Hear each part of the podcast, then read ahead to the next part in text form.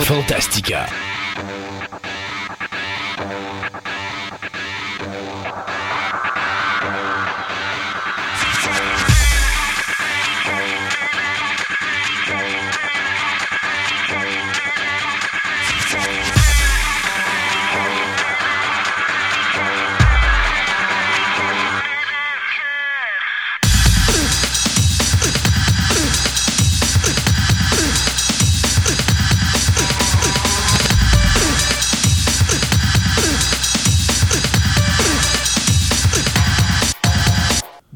Mesdames et messieurs, à cette autre émission de Fantastica, une émission faite par des passionnés pour vous, les passionnés, Sur des passions. sur les passions. Ben Ouais. oui. Euh, mon nom est Christophe Lassens et bien sûr, je suis en compagnie de mon co-capitaine de navire. Bonjour Sébastien. Allô? Comment ça va? Là, je me demandais si tu allais te rappeler de mon nom Ben voyons donc. par rapport à l'autre émission. Ouais, contrairement, oui, ou encore contrairement à certaines personnes cette semaine à la radio professionnelle qui ont osé euh, changer mon nom et, euh, et c'est devenu un running gag où est-ce Ah, que je oui, travaille. Enfin. Aujourd'hui, écoutez, euh, c'est une, c'est une grosse émission. Puis c'est drôle parce que c'est une émission en J. En J. Oui, oui, en J. OK. Et euh, vous allez comprendre tantôt pourquoi. Et en plus, c'est une émission qui est. Puis je vous le dis tout de suite, là, elle, elle risque d'être un petit peu rough, celle-là. C'est une émission cérébrale. Ça arrive une fois de temps en temps qu'on va en avoir une comme ça. là. Tu sais, les émissions là, que tu écoutes ça, là, puis tu as l'impression que c'est des professeurs d'université qui te parlent. D'ailleurs, on va avoir des professeurs. On va avoir nous- des oui, professeurs on va avoir des professeurs qui vont nous parler. Euh, donc, aujourd'hui, euh, c'est le dernier cycle de nos chroniques. Euh, donc, on, a, on atteint, sais-tu qu'on atteint notre troisième mois en onde? Oui. Déjà trois mois, c'est incroyable, là, ce que ça passe vite. Le temps, il me semble qu'on a commencé hier. Et donc, euh, on finit le dernier cycle de nos chroniques de base. Donc, aujourd'hui, on a M. Martin Hébert, professeur d'université, qui va nous parler d'anthropologie, mais avec un twist. Mais je vous dis pas c'est quoi, ça, il faut écouter la chronique. Euh, après ça, on a un autre professeur, lui, euh, professeur quoi, Cégep, je crois? Oui, c'est ça. François Simard. Qui, qui va nous parler d'astronomie. Oui. Et finalement, pour compléter notre trilogie des, des nids, on va y aller avec Andréane qui va venir nous parler de mythologie. Ouh. Ouh! Et puis, moi, euh, je vais compléter le tout avec, euh, avec une chronique que j'ai réalisée cette semaine à Choix Radio X sur l'univers de Disney. Enfin, comment que ce- ce- cette compagnie est devenue le monstre qu'on connaît aujourd'hui et l'implantation qu'elle a. Euh, D'ailleurs, je- je- quand j'avais été à la chronique, j'avais parlé avec l'animateur qui était Yannick, euh, c'était Pee-Wee, là, euh, à Choix, et puis je disais à, à Pee-Wee, au début, je disais, ouais, ils savent jouer au poker. Puis à un moment donné, en relisant mes nouvelles, j'ai- puis tout ça, j'ai dit, sais-tu quoi, je vais changer ce que j'ai dit. Ils ne jouaient pas au poker. Ils jouent aux échecs, puis ils sont méchamment bons parce qu'ils sont en train de placer leurs pions à une façon qu'ils vont être indéplaçables pour au moins les 5, voire les 10 prochaines années du top box-office. Donc, on va parler de ça aujourd'hui également à l'émission. Puis on va faire une petite table ronde si on a le temps, parce qu'on a toujours l'intention de, de- de- de- de dépasser le temps qui nous est alloué. Ah, Puis- toujours. voilà. Mais on a dit qu'on parlerait peut-être des passionnés. C'est quoi un passionné? Oui, c'est que- ça. Puis nos passions à nous autres. Pour, Exact. comme on peut dire, se, se placer. Qu'est-ce que c'est quoi qu'on aime? Puis enfin, vraiment, si, pourquoi qu'on parle de ce qu'on parle nous autres? Oui, puis euh, pourquoi qu'on est aussi fou qu'on est? Parce que faire ce qu'on fait, c'est complètement euh, stupide. Tu sais, euh, quelqu'un me disait à un moment donné Hey, Christophe, ça a été comment tes vacances? Mais je l'ai regardé, j'ai dit, ben, sais-tu, j'ai fait 31 entrevues en 14 jours, fait que mes vacances, tu sais, euh, si j'en ai profité pour faire de la radio puis ramasser des chroniques pour notre émission Fantastica pour être sûr que les auditeurs vont avoir des belles choses à se mettre euh, sous l'oreille. Euh, donc, euh, on n'arrête pas de travailler sur le show quand on n'est pas au travail dans nos, ou dans nos vies personnelles. Euh, donc, c'est quelque chose qui est quand même très important pour nous autres. Donc, il y a un- quand même un warning qu'on va mettre un, un avertissement. Un La warning? La, chron- la chronique de M. François Simard Oui. sur l'astronomie Oui. a été enregistrée par Internet. Ben, Donc, on ne l'a pas eu en personne avec nous. Ben, il faut comprendre, on essaye de quoi? Parce que euh, c'est fun d'avoir des chroniqueurs de Québec, mais des fois, c'est le fun d'aller chercher des chroniqueurs de l'extérieur. Et Exactement. euh, François est un chroniqueur de Montréal. Mhm. Alors, euh, ben, les longues distances, euh, ça coûte cher. Et puis, euh, comme on n'a pas de budget, ben, on s'est dit qu'il faut trouver une autre façon. Et là, ben, on y est allé par, euh, je pense, c'est Skype. Euh, même pas, je suis allé par un autre logiciel. Parce qu'en fin de compte, tous les logiciels comme Skype, etc., ils ont toutes des barrures dessus qui empêchent L'enregistrement. de la conversation avec ton, ta personne avec qui tu parles. Pour justement, tout simplement des raisons légales. Ils sont obligés de faire des barrures de main. D'accord. Puis les gros podcasters, ils marchent avec deux ordinateurs séparés. Avec plein de fils, puis un mixeur au centre parce qu'ils captent la, euh, la voix de l'intervieweur d'un bar, puis la voix de l'interviewé de l'autre à l'autre ordinateur, puis ils mixent après. OK. Parce que nous, On on n'a était- pas les budgets là On n'était pas rendu là. Donc, on essayait quelque chose. Ça donne pas aussi, bonne sonorité qu'habituellement qu'on a. En plus, le fait que ben, notre interlocuteur, principalement, ben, il travaille pas avec les micros qu'on travaille présentement. Non, exactement. Donc, il a son petit casque d'écoute, de même, qui sonne quand même bien, mais vous allez voir, la qualité de son n'est pas là. Elle donne l'impression qu'on parle dans une cacane. Ouais, C'est ça. genre, euh, penser qu'on est sur une île déserte, style Gilligan's Island, puis qu'on a une boîte de conserve, puis qu'il y a un petit fil qui relie une autre boîte de conserve à l'autre bout de l'île, puis qu'on parle à travers la boîte de conserve. Ça va donner à peu près cette. OK, en Ouais. meilleure qualité. En meilleure qualité, ça là, va quand même, là. Ça va même donner un petit peu ça. Ça donne un petit peu une sonorité Hey, spéciale. Sébastien, j'en profite pour dire qu'aujourd'hui, je me sens comme un papa. Oh. Ma fierté va être là parce que c'est ta première chronique que tu animes. Oui. Et puis, c'est, tu sais, ça va- c'est comme si je vais regarder mon enfant là, faire ses premiers pas. Alors, je suis tout, tout pris en dedans, là, tout émotif. J'ai vraiment hâte d'entendre cette chronique-là. Oui, mais c'est ça. Mais moi, j'ai trouvé ça difficile parce que comme c'est sur Internet, même si je connais très bien cet interlocuteur, parce qu'en fin de compte, c'est mon cousin. On s'entend, on y a une parenté. Ah, on a un ah, lien de parenté. C'est là. épouvantable, des contacts. Les hein. contacts. Mais euh, on, on se connaît bien, mais c'est que je ne l'ai pas en face de moi. Là. Non. Donc, c'est difficile de faire autant d'interactions comme on fait là présentement. C'est que tu vois la face de l'autre puis tu es capable d'interagir facilement. C'est plus difficile quand tu es loin. Ça, c'est un peu l'habitude que les gens vraiment de radio qui interviewent des personnes au téléphone, Ouais. etc., ils ont une habitude là-dedans. là. Puis euh, j'avoue que l'habitude, je l'avais pas. Là. Non, puis ben, en plus, c'est ta première chronique que tu animes. Je n'étais pas là pour te, te tenir par la main. Tu étais vraiment tout seul Oui. dans ton petit coin. Mais euh, j'ai bien hâte d'écouter ça. Euh, ça va être tout excitant. Mais c'est c'est quand même.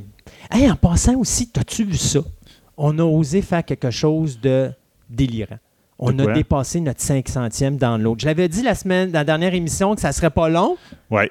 Mais là, je vais vous dire de quoi? Vous savez, quand on vous dit qu'il faut en parler de l'émission, là, parce que ça nous permet d'avoir euh, une meilleure visibilité, puis ça permet à du monde qui pourrait aimer ça de l'écouter puis de triper avec nous autres. Mais je vais vous dire un exemple. Il y a quelques personnes qui l'ont partagé cette semaine. Puis la dernière émission, on était à presque 500 downloads. Ben, je vous dirais qu'à cette émission-ci, on est près du 600 downloads. Ah oui, on va faire le 600 cette fois-là. là. Alors, c'est pour vous dire à quel point que ça fait une grosse différence. Et je vous ai dit par Facebook, pour ceux qui ont Facebook et qui ont lu le message, que j'allais vous annoncer une bonne nouvelle cette semaine. Je vais vous annoncer 99,9% de la nouvelle parce que c'est pas encore complètement scellé euh, avec un contrat signé, mais... euh, c'est un teaser. c'est ah, c'est plus qu'un teaser. Euh, on a quand même un accord verbal présentement, mais tant et aussi longtemps que j'ai pas l'accord officiel puis qu'on verra pas le logo de ce nouveau partenaire apparaître sur le site web, qui en passant sera mis à jour la semaine prochaine de la diffusion de cette émission-là. Mhm. Euh, vous aurez la photo de tous les chroniqueurs et toutes les chroniques. La raison pourquoi je ne l'ai pas fait, c'était à cause de la chronique de M. Hébert, parce qu'on voulait garder en secret le petit twist qui euh, va survenir en fin de chronique. Mais ceci dit, on a un partenariat ou un nouveau partenaire qui va se jumeler avec nous. Et pour moi, c'est quelque chose d'extrêmement important parce que Dieu sait que euh, Sébastien il sait que je tenais absolument à avoir une chronique sur oui. ce domaine-là. Avant que le podcast soit mis en onde, on travaillait déjà depuis plusieurs semaines avant d'avoir quelque chose dans, dans le domaine. Puis je me rappelle même à l'époque que je faisais Fantastica, l'émission radio, dans le temps de Simi 103.7. J'avais réussi à dénicher quelqu'un pendant quelques mois pour nous parler de ça. Puis finalement, à un moment donné, cette personne-là avait dû quitter pour l'extérieur, puis on avait perdu notre chroniqueuse. Et euh, on n'avait jamais pu la remplacer parce qu'il n'y a jamais eu personne pour la remplacer. On va finalement avoir pas une, mais deux chroniques additionnelles. La première, littérature. La seconde, bande dessinée européenne. Et euh, ça va venir d'une librairie indépendante de Québec que je ne nommerai pas pour le moment parce qu'on n'a pas finalisé les ententes. Mais euh, j'étais tellement content d'avoir pas fait un coup, mais de deux coups avec le même, le même pion parce que c'est deux gros univers que j'amène à l'émission. Donc, je vais pouvoir combler la satisfaction des passionnés de littérature, dont malheureusement, là, c'est poche, là, mais je vous jure qu'on a vraiment travaillé dur. À un moment donné, on avait même quelqu'un qui était à Montréal aussi. Là. Euh, même pas, c'était Oui. cette personne-là qui était en Ontario, je pense. Oui, à, à Ottawa, dans le coin était à d'Ottawa. Ottawa, qu'on parlait même encore là de faire une chronique par Skype, euh, ou ben, à l'époque c'était Skype. Ouais, c'est ça, ben, mettons, ouais. Euh, mais euh, pour essayer d'avoir quelqu'un justement en littérature, parce qu'il y a pratiquement personne qui lit. Il y a beaucoup de monde qui lise, mais de le verbaliser à la radio, c'est ça, un autre quelqu'un qui est habitué, puis ça y tente de, de parler de ça. Alors, on va avoir la bosse de cette librairie-là qui va elle-même nous faire les chroniques littéraires. Ça, j'étais vraiment content. Et euh, on va avoir également euh, un amateur de bande dessinée européenne. Quand je vous parle de bande dessinée européenne, je parle Astérix, Tintin, euh, Valérian, donc un film présentement au cinéma, Ouais. et ainsi de suite. Donc, c'est cet univers-là qu'on va toucher. Donc, deux gros univers qu'on va vous amener dans les prochains mois à Fantastica. Euh, c'est certain que d'ici les fêtes de Noël, là, vous allez avoir au moins un minimum d'une chronique de chaque là, qui va être passée à l'émission. Mais je vais vous tenir au courant dans les prochaines semaines, au même titre qu'on va vous tenir au courant aussi pour le spécial qu'on va- s'en vient faire pour la période de l'Halloween. Oui. Parce qu'on a décidé qu'on allait faire entre... ben, des enregistrements live, c'est-à-dire qu'on ne sera pas live à la radio, mais on va enregistrer live devant le monde. euh, chroniques. devant le public. Exact. Puis Comme on on va dit faire dans ça le temps, pendant hein. une journée complète, euh, comme on est euh, seuls des fous comme nous autres peuvent faire. Euh, fait qu'on va avoir plein de chroniqueurs qui vont venir parce qu'on va faire des, des pré-enregistrements d'autres chroniques. Ben oui, Fait on va en profiter. on est en train de travailler l'émission. Là, elle est déjà pas mal cernée. Il reste quelques petites confirmations à faire. Après ça, il va rester à trouver l'emplacement où on va faire ça. Puis à partir du moment qu'on va savoir ça, on va tout vous dire ça euh, à l'émission. On commence-tu? Ah ouais, oui, ça serait le temps. Là. Alors, allons-y avec les nouvelles.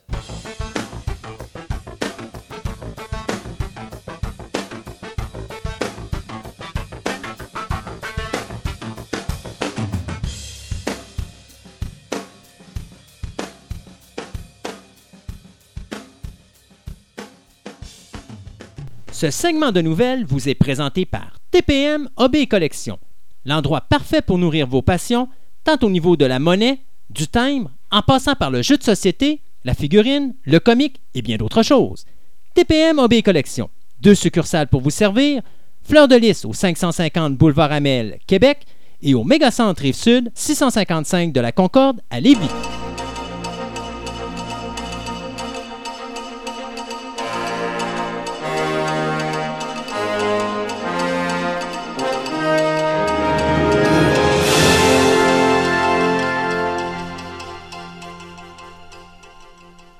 Alors, première partie des nouvelles, on va parler de ces cascades qui tournent mal.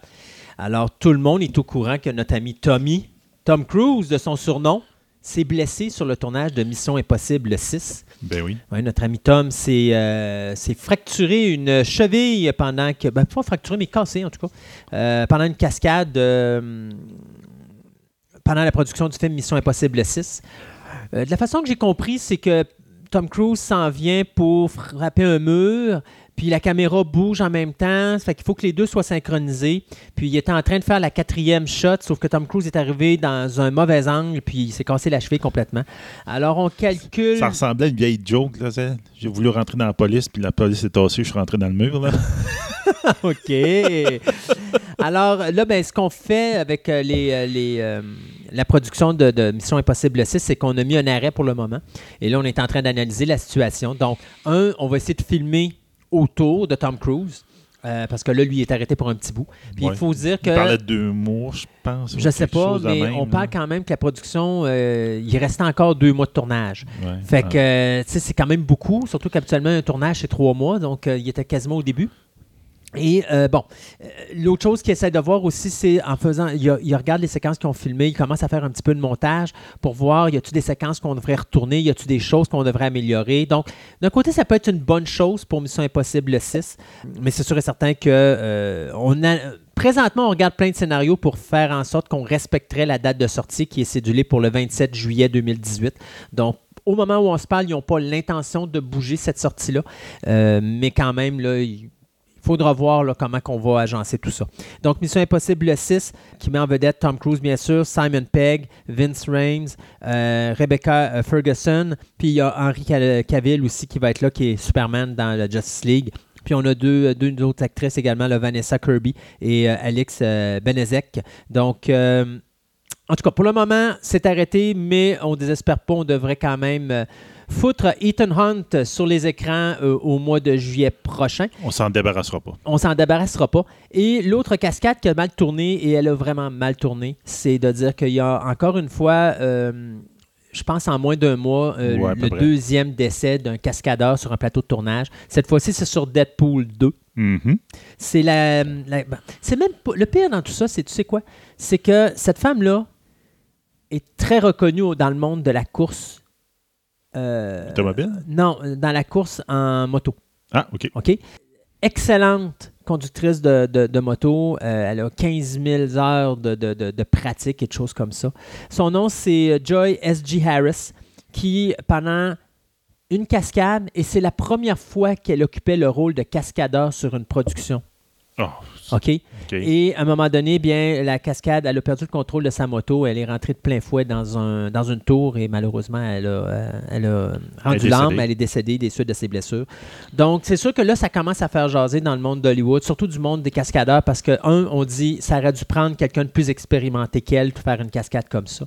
Et deuxièmement, bien, il faut se rappeler que dans Walking Dead, il n'y a pas si longtemps, il y a eu le décès d'un cascadeur qui, alors qu'il faisait des pratiques, il n'avait pas monté les, euh, Ça, c'est impardonnable. là. ben, en réalité, personne avait pensé qu'il il aurait pu glisser, mais effectivement, qu'il aurait dû avoir de quoi au moins pour protéger au cas d'un accident comme qui est arrivé. Un accident, Fait que ça, ça peut fait- arriver. oui, effectivement. Donc, ça fait deux, deux accidents, là, euh, coup sur coup, qui se passent, donc, euh, qui coûtent la vie à des cascadeurs.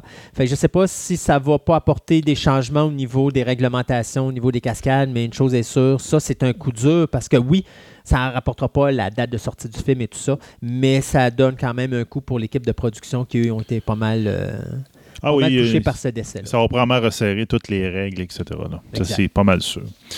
Euh, OK. Hey, HBO et son histoire de hacking. Ça on a parlé de ça. Moi, de toute façon, on en parlait la semaine passée. Je comprends pas pourquoi des compagnies comme ça continuent à garder sur un ordinateur branché sur, un cell- euh, sur un- leur, réseau, leur ligne téléphonique du stock qui risque d'être arnaqué. Mais ça sur un, ordinateur qui est sécuritaire. Puis au pire, si un réalisateur qui a besoin d'avoir une quelque chose, puis que tu as besoin d'y envoyer par, euh, par Internet ou quelque chose, ben, sacrifice. Tu prends juste ce document-là, tu le mets, puis là, tu l'envoies par la ligne, puis il- mais tu mets pas tout ton système sur une ligne téléphonique, ça n'a pas de sens. Donc, tu vas me dire quoi? Tu vas me dire que là, c'est eux autres qui sont responsables de leur propre hacking? Non, non, ben, en, en tout cas, en, partie, mettons, là. Euh, ben, en fin de compte, même on a eu un, un pseudo-nom pour les hackers qui s'appelle Mr. Smith. Oh! C'est à quoi ils font référence. Ah, ben, on fait référence à The Matrix. Matrix.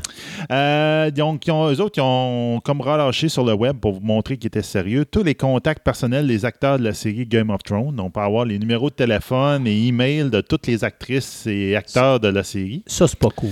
ainsi que tous les mots de passe et tous les emails du vice-président de HBO. Là, moi, je trouve ça bien drôle parce qu'il parle du vice-président. Ça, ça veut dire qu'il dit, garde, on a ceux du président en, en stand-by. Ou là. le président est Si intelligent. vous me donnez pas ce que vous voulez, Ouais. ouais, encore. Ou le président est intelligent, puis lui, il a foutu ça sur autre chose que sur son. euh, En tout cas, la rumeur voulait que vraiment qu'HBO aurait euh, proposé 250 000 aux hackers pour essayer d'arrêter toute cette histoire-là, mais en fin de compte, ça aurait comme pas pogné ou qu'il aurait reviré de bord puis il l'aurait pas, euh, il l'aurait pas donné. là. Parce qu'en fin de compte, les autres, ils demandaient 6 millions, là, on se rappelle, les hackers. Mais en plus, HBO s'est torpillé lui-même cette semaine avec l'épisode 6 de Game of Thrones qui ont leaké eux autres mêmes. Donc, c'est leur compagnie en Espagne, leur site web en Espagne, qui a mis l'émission online, mais comme une semaine trop tôt.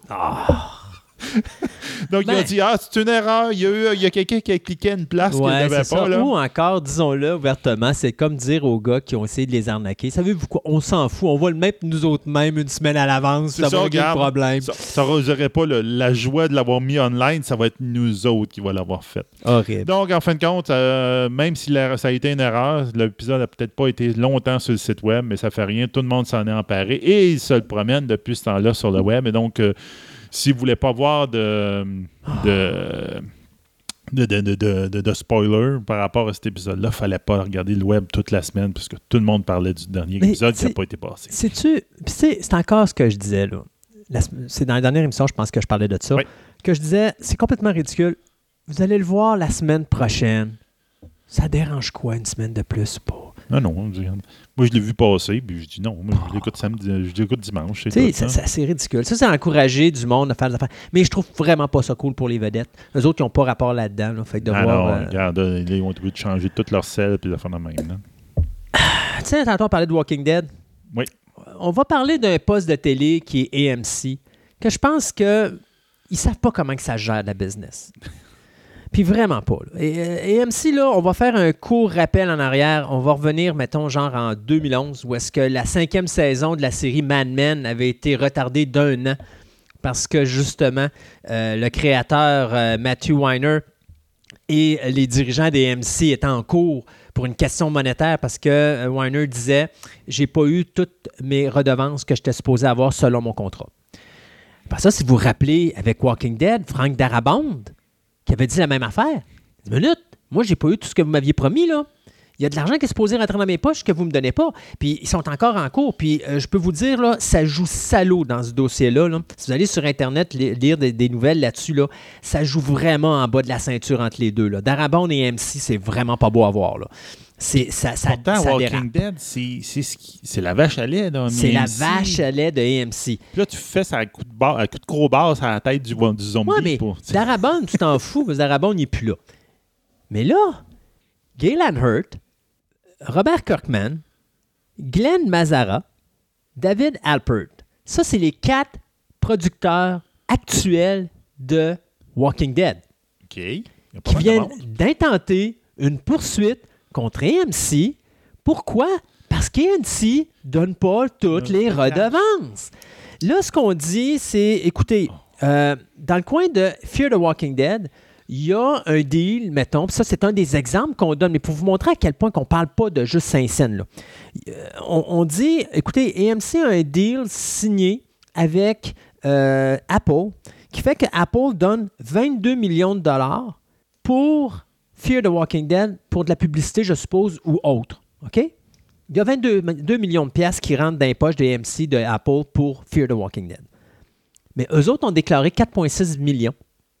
Pensez-y, là, c'est parce que c'est euh, 18 point- ben, c'est 17,4 millions qui manquent. Là-dessus, juste Kirkman a 5% de recettes. Il y a 5% de ce montant-là qui revient dans ses poches qu'il n'a pas eu. On parle juste de ça. Ça, c'est un exemple. Il y en a plein comme ça. Je comprends pas AMC, là. Puis AMC s'en va dire Ouais, mais vous savez, quand on est une grosse compagnie, on est ouvert à ce genre de poursuite où là, les gens ont des idées farfelues, puis que là, ils s'imaginent qu'ils peuvent aller chercher plus d'argent en faisant des. Hey, tu penses-tu que Kirkman va aimer ça, se faire traiter de cette façon-là, que c'est un farfelu? Là? Je pense pas. D'ailleurs, Kirkman a déjà répliqué parce qu'il y a déjà un nouveau contrat de signé avec Amazon sur son site de streaming Ouais, oui, oui, oui, pour son prochain projet qu'il devait à l'origine signer avec AMC, mais qui a décidé de virer de bord et s'en aller avec Amazon. Ça, c'est le début. Puis il l'a dit, Kirkman, à partir de maintenant, c'est terminé. Je suis prêt à prendre Walking Dead puis l'envoyer ailleurs aussi.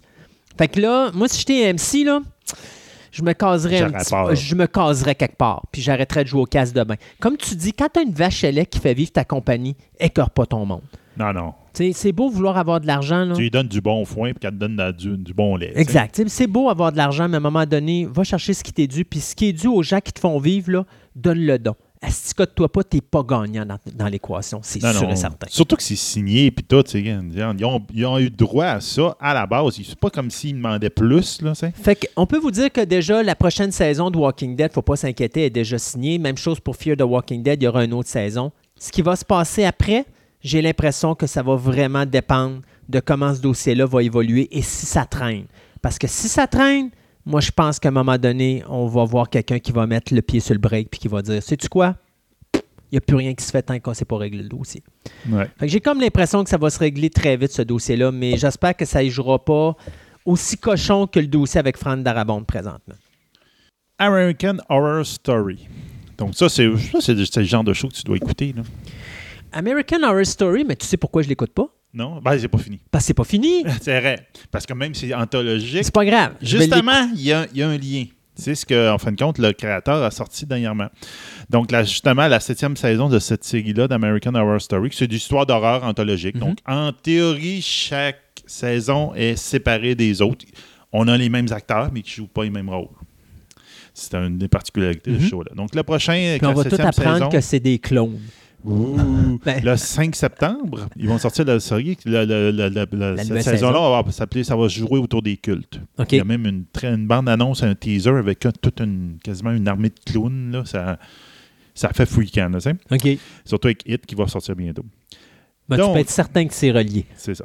Mais avec les informations que euh, Ryan Murphy, le créateur, a sorti, on suppose présentement qu'il y a vraiment deux autres saisons en, en- En vue. en vue. OK? Parce qu'il a sorti carrément sur, euh, sur Internet que chaque saison était reliée à un des cercles des enfers. OK. Donc, on se rappelle que les cercles des enfers, selon Dante, euh, c'est les limbes, la luxure, la gourmandise, l'avarice, la colère, l'hérésie, la violence, la tromperie et la trahison. Ça, c'est les Deadly Sins. C'est tout le- c'est comme les Deadly Sins, mais c'est les cercles des enfers, c'est un peu ça, OK. les Deadly Sins. D'ailleurs, c'était là-dessus qu'était basé Seven. Oui, exactement. Les Seven, ouais, c'est ça. Les Seven. C'est ça. Donc, euh, si on, on peut facilement relier ceux qui ont écouté les saisons à certains, euh, comme l'avarice, c'est- le freak show de la saison 4. La gourmandise, c'est euh, l'histoire avec l'hôtel en saison 5. La colère, c'est euh, la saison 6. Les cultes, l'hérésie, bon, etc., etc. Donc, avec ça, il y a des des, euh, des, des signes, des, des, des cercles des enfants qui sont plus ou moins reliés. C'est-à-dire la luxure et la violence, que présentement, ils n'ont pas été touchés. Donc, c'est probablement les deux derniers thèmes qui vont être touchés. Donc, ça fait en même temps que le fait que, ben, on a une idée de quand est-ce que la série finit, puis le fait que tous ces, ces cercles des enfers-là relient, ça veut dire probablement que peut-être les acteurs qui apparaissent dans différentes saisons, des rôles différents, ben, ça a peut-être rapport. Il y a Mhm. peut-être une raison en arrière de ça qu'on va apprendre tranquillement vers la fin, qu'on va dire Ah, c'est ça que ça voulait dire. C'est pas ça que la même actrice joue dans tel, tel, tel rôle, dans telle chose. Ça a un rapport en, Elle était en en- enfer, puis c'était son, son karma. Son karma, c'est peut-être euh, son, son purgatoire qu'on est en train de voir. Donc, ça peut être très intéressant. Hey, en tant qu'à parler de télévision, on va continuer. Ben. Euh, trois petites nouvelles que je mixe en une. D'abord, on va parler de The X-Files, la nouvelle série.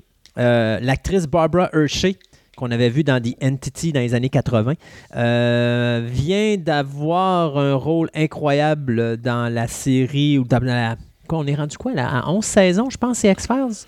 Oui, Je pense que c'est ça, la 11e saison.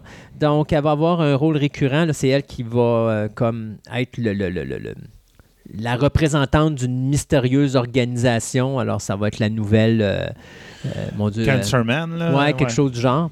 Donc, euh, elle va se joindre à, bien sûr, David Duchovny, Gillian Anderson et Mitch Pileggi qui avaient déjà signé. Il y a deux autres acteurs aussi qui ont signé. C'est Robbie Amell et Lauren Ambrose. Eux autres, ils reprennent les rôles des deux agents du FBI, là, soit le Special Agent Miller et Einstein, qu'on avait vu dans la dixième saison. On annonce aussi que ça va être une saison de 10 épisodes, donc c'est 4 de plus que l'autre série. La production est présentement en cours pour une sortie à la télévision en début 2018. Castle Rock, ça c'est la série télé que le poste de streaming Hulu euh, va sortir, basée sur tout l'univers de Stanley, de Stan, de Stanley, de Stephen King. Stephen King, OK. Donc, euh, on va faire un petit peu ce que Marvel fait avec ses super-héros, avec les Avengers, donc le Marvel Universe, ou ce que DC fait avec ses super- super-héros, donc le DC Universe, ou ce que Disney va faire avec son univers, qu'on va vous parler plus tard en émission, qui est le Disney Universe. Ben là, on va avoir le King Universe avec la série Castle Rock. Et l'acteur principal de cette nouvelle série-là vient d'être signé. C'est Scott Glenn, euh, un acteur qu'on avait vu, mon Dieu, euh, The Right Stuff. Euh, on en parlait justement dans la Ouais, émission. ouais. On l'avait vu, ben oui, bien sûr, Silence of the Lamb. C'est lui qui faisait l'agent qui engage l'agent Clarisse. Alors, euh, c'est lui qui va faire le shérif de Castle Rock. Castle Rock, ben, c'est le nom d'une ville dans laquelle il va se passer plein de choses qui vont être reliées à toutes les nouvelles de, euh, Stephen King. Euh, on parle ici, bien sûr, de Needful Thing, Dark Half, Carrie, etc., etc., etc. Tout va être relié parce que, de toute façon, si vous vous rappelez bien, toutes les histoires de King se passent toutes au Maine. Et Castle Rock est en plein centre du Maine. Alors, ils ont décidé de faire tout ça. Mais moi, ce qui m'épate là-dedans, c'est de voir les autres comédiens. Parce qu'on a André Holland, Sissy Spacek, Mélanie Linsky, Jane Levy et Bill euh, qui sont euh, également confirmés pour cette série-là qui va être diffusée euh, l'année prochaine. Il n'y a pas de date de sortie. C'est Sam Shaw, Dustin Thomason, J.J. Abrams, Ben Stephenson et Liz Glotz- Glotzer qui vont produire. Euh, c'est confirmé cependant que Stephen King n'écrira aucun scénario et qu'il n'écrira aucune histoire pour la première saison de Castle Rock. Pour les prochaines, on ne le sait pas, mais au moment qu'on se parle, euh, c'est sûr et certain qu'il ne va rien faire pour cette première saison-là. Donc, Scott Glenn qui se joint à cette distribution incroyable. Et pour finir, toute petite nouvelle rapide. John Carpenter revient à la télévision. Donc, euh, après Master, euh, Masters of Horrors en 2005, Carpenter revient dans une série qui n'a pas de titre, pas d'histoire. On sait juste que c'est le pilote d'une nouvelle série. On sait que le scénario va être écrit par David Etter. Ça, c'est le gars qui avait écrit le scénario de The X-Men, le film. Donc, c'est. euh, voyons, c'est euh, Etter et qui va produire également la série. Donc, restera à voir. Euh, c'est quelque chose qui devrait normalement sortir en 2018, 2019 au plus tard. Donc, on va voir dès qu'on aura plus de nouvelles là-dessus. On vous tiendra au courant. Bon. Euh, ben, regarde, je vais me lancer pareil, même si tu m'as dit, ah non, bon, on n'en parle pas. Regarde. C'est, hey, euh, Sense8. T'es pas, t'es pas correct. Ah, regarde, j'ai dit, regarde, il faut, en faire une petite vite, là, rapide. Là. Alors, les, les parents qui vite. écoutaient l'émission, là, euh, s'il y a des enfants autour de vous, bouchez-leur les oreilles. Ouais, ben regarde, on ne donnera pas de détails scabreux quand même. Là. Donc, ben, deux choses là-dessus. Première chose, Lana Wachowski, en fin de compte, qui est une des euh, deux Une des sœurs. Ah, une des cas, anciens frères qui sont rendus des sœurs. qui, en fin de compte, est une de la réalisatrice principale de ce show-là, euh, devant toutes euh, les vagues de, de fans, a très bien dit que oui, je vais écrire le scénario du spécial pour finir la série, comme on, on me l'a dit, mais je ne vais pas m'arrêter là et je vais écrire la troisième saison pareil, puis je vais essayer de trouver une place pour la, la diffuser. Et bien sûr, il y a un regroupement qui s'est dit on est prêts, nous. Oui, c'est ça. Il y a quelqu'un qui a levé la main dans la salle, qui en fin de compte, c'est euh, le site web X Hamsters. Donc, regarde, je ne veux même pas savoir c'est quoi le nom. C'est un site pour. euh, Adulte. ouais, c'est un site pour adultes, carrément. J'en viens pas. On- on- qui, eux autres seraient prêts à, un, héberger la série et deux, financer la série pour continuer. Donc, on s'entend qu'eux autres, euh, c'est les euh, certaines scènes de la série qui les a attirés, puis ils voulaient peut-être amplifier cette partie-là de la série, puis pouvoir la mettre, en tout cas. Je voulais vraiment pas que t'en parles parce que je trouve ça tellement dégradant comme nouvelle. Oui, dans un sens, Je sais oui. pas, là, les sœurs Warshawski, là. euh, mais dans un autre sens, ça tombe tout le temps sur la même chose, streaming. Oui. Ah oui, mais ça, c'est la Les autres, les autres, ils ont- ils- on s'entend que ce site-là, oui, il y, a, il y a un potentiel pour la série. Puis ça serait pas la première série. Je me rappelle pas des, euh, des noms des autres, mais c'est pas la première fois qu'un site Mais de ce Playboy le fait. adulte, il passe quelque chose, mais pas nécessairement quelque chose qui est, j'allais dire, dégradant ou euh, Ouais. c'est vraiment dans le porno, là, mais qui passe quelque chose qui est comme mitoyen. Ouais. Mais Playboy qui- le fait. Mais tu sais, je, je- je- sais parce qu'ils ont, ils ont un site de streaming comme ça, mais je sais pas, à un moment donné, c'est- moi, pour moi, je mélange pas les univers. Euh, ce que Playboy fait, c'est qu'il fait pour Playboy, puis il fait ça pour les films pour adultes, puis oui. le marché pour adultes, puis bon. Mais là, tu parles de quelque chose qui est fait pour marché mainstream, mais là, tu amènes ça sur une plate-bande où est-ce que ça n'a pas rapport. Non, Puis, je sais ça. pas, je suis pas à l'aise avec ce type de, de, de, de gugus-là parce que pff, je trouve que c'est-. Je sais pas, en tout cas, les, les sœurs Warshawskis, là, déjà là. euh, Moi, c'est une partie, de, du- on s'entend, du show que j'aimais plus ou moins. Ouais. Ben. Tu sais, il y avait le multi, euh, Tu fais- tu fais le fast-forward multiculturel et puis- euh, exactement. tout inclus. Là. Moi, ça me dérangeait pas. Mais à un moment donné, il y a des bouts, là, je faisais, alors, regarde, là, c'est beau, regarde. euh, c'est pareil comme. euh, je sais pas si tu te rappelles, si tu dans le deuxième Matrix, où il y avait le, la- la- gros party là, euh, dans la- les gens qui étaient évadés de la Matrix, qui n'étaient pas dans la Matrix. Il y avait le gros party, quasiment qui Oui, oui, oui. en partouze. Oui, là. oui, oui. À un moment donné, je faisais, là, regarde, au bout de 15 minutes, tu fais, ah là, là, ça va-tu finir, là? Regarde, passe à d'autres choses, c'est pas ça l'histoire, là. Puis il y a des bouts de sens dans ce style-là, dans Sense8, puis j'ai l'impression que c'est ça qui attire ce site-là, puis je suis pas sûr que ça va être une bonne idée. Mais bon, non regarde. Ça valait la peine d'en parler pareil. Et moi, je finis avec une dernière petite nouvelle. Euh, le décès, parce que je me dis, tu sais, on a toujours des décès chez TV, chez. chez euh, Ouais, c'est ça. D'habitude, c'est en deuxième partie au début, mais bon, regarde. Mais là, ben, parce que j'en ai eu au début. Puis là, j'en garde une à la fin de la première Ouais. chronique. Tu sais, j'essaie de les mixer un petit peu partout dans l'émission. là. Ils passeront pas plus une aperçue. Je suis en deuil, Sébastien. Oh. Godzilla est mort. C'est quoi, le gars avec tes running shoes en dessous du Godzilla? Le, le premier acteur, c'est euh, Haruo euh, Nakajima. euh, qui s'est éteint lundi le 7 août à l'âge de 88 ans. Il est le tout premier acteur à avoir porté le costume de Godzilla. Et il est l'acteur qui a porté le plus souvent le costume de Godzilla parce qu'il l'a porté pour les 11 premiers films. C'est quand même pas n'importe quoi. non, Ce qui est drôle, c'est que, bon, il a porté bien sûr le costume dans Godzilla en 54, euh, Godzilla Raids Again en 55. Vous avez King Kong versus Godzilla, Mothra versus Godzilla. euh, vous avez eu Godzilla versus Gigan. D'ailleurs, Godzilla versus Gigan, c'est la dernière fois, donc c'est en 1972, qu'il va porter le costume de Godzilla. Donc, 18 ans de temps où il va être euh, Godzilla. le Godzilla costumé, effectivement. Et euh, c'est un acteur qui, non seulement était un acteur, mais était également un cascadeur, qui était un gars qui était ceinture noire de karaté, puis qui a commencé sa carrière dans la Toho en 1952 euh, comme euh, personne responsable des effets spéciaux. OK. Fait qu'il était déjà dans, les- dans- dans l'équipe d'effets spéciaux de la, de la compagnie Toho avant de se faire mettre le costume sur le dos euh, pour le film de 54. Ils ont donné donc- job. On veut avoir un Godzilla pour. Exact. Puis il faisait la job. Exactement. Mais il a été aussi un grand acteur. hein. On l'a vu dans Les Sept Samouraïs. De, un des sept? Euh, je ne sais pas, par exemple. Euh, Ouais, parce que j'ai ok. pas. Sais-tu quoi? Ça, c'est quelque chose qui manque à ma culture. Je l'ai chez moi en DVD, je ne l'ai juste pas écouté encore, mais je n'ai pas vu encore les Seven Samouraïs euh, d'Akira Kurosawa. Il faut, je sais, il faut que je l'écoute un jour. Là. Puis euh, j'en- je sais qu'il y a des auteurs sur le Mon Dieu, Christophe, qu'est-ce que tu, tu parles de film, puis tu n'as pas vu ça? Oui, je sais. Je- je vais- ça, ça fait partie de ma liste de choses à faire avant que je, je sois six pieds sous terre. Là. Écouter les, les, les Sept Samouraïs, mais. Il a joué là-dedans, puis il a joué aussi dans La Forteresse cachée, qui est un autre grand classique euh, du film japonais. Donc, c'est en 72 qu'il a porté pour la dernière fois le costume de Godzilla. Et faites-moi confiance, euh, porter un costume de Godzilla, ça ne veut pas dire que vous êtes à l'abri de tout. Alors, pendant son expérience, il a eu plusieurs brûlures impressionnantes. Euh, il a porté un poids qui pesait jusqu'à 100 kilos. Ah, le costume n'était pas. OK. euh, c'est pas pour rien qu'il bougeait pas vite. Là. Euh, OK, il a été électrocuté. Il a euh, subi des pertes de connaissance parce qu'il s'étouffait dans le costume, parce qu'il manquait d'air. C'était quelque chose, là. Alors, euh, bon, il a rendu l'âme, malheureusement. La seule chose que je trouve poche avec ce dossier-là est le suivant. Toho ont confirmé la nouvelle, mais ils n'ont même pas fait un communiqué de presse. Et je trouve ça insultant.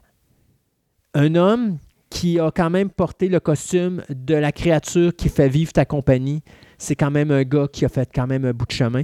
Euh, on ne l'a pas juste connu pour Godzilla. Ceux qui connaissent un peu l'univers, c'est lui qui avait fait euh, le monstre Magma dans le, film de Gorath. Puis il avait fait même King Kong dans le film euh, La revanche de King Kong en 60 et 67. Ça. Il a fait beaucoup de choses dans, dans la Toho. Ils doivent beaucoup à ce gars-là. Ça aurait été quoi de faire un communiqué de presse puis faire de quoi pour montrer que l'acteur était décédé puis tout ça? On n'a même pas fait ça. Fait que ça, je trouve ça poche. Euh, il laisse derrière lui euh, sa fille, c'est euh, Sonoe Nakajima, qui était avec lui justement en 2011 lorsqu'il était à Chicago se faire donner un comme une- comment on appelle ça donc? Euh, pour honorer sa carrière. Euh, donc, euh, il y a au moins les Américains qui ont honoré sa carrière. Je pense qu'au Japon, ça n'a pas été fait. Ou si ça a été fait, je ne l'ai pas sur, mes, sur ma paperasse présentement. Mais je suis en deuil. Bon. Gogo n'est plus.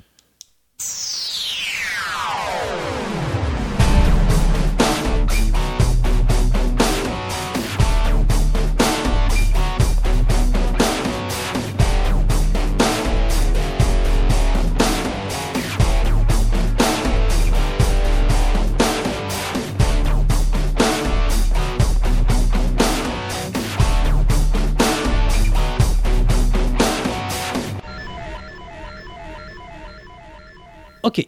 Là, vous allez nous suivre parce qu'on essaie quelque chose de spécial. Euh, J'ai avec moi M. Martin Hébert. Bonjour, M. Hébert. Bonjour Christophe. Alors, M. Hébert est anthropologue.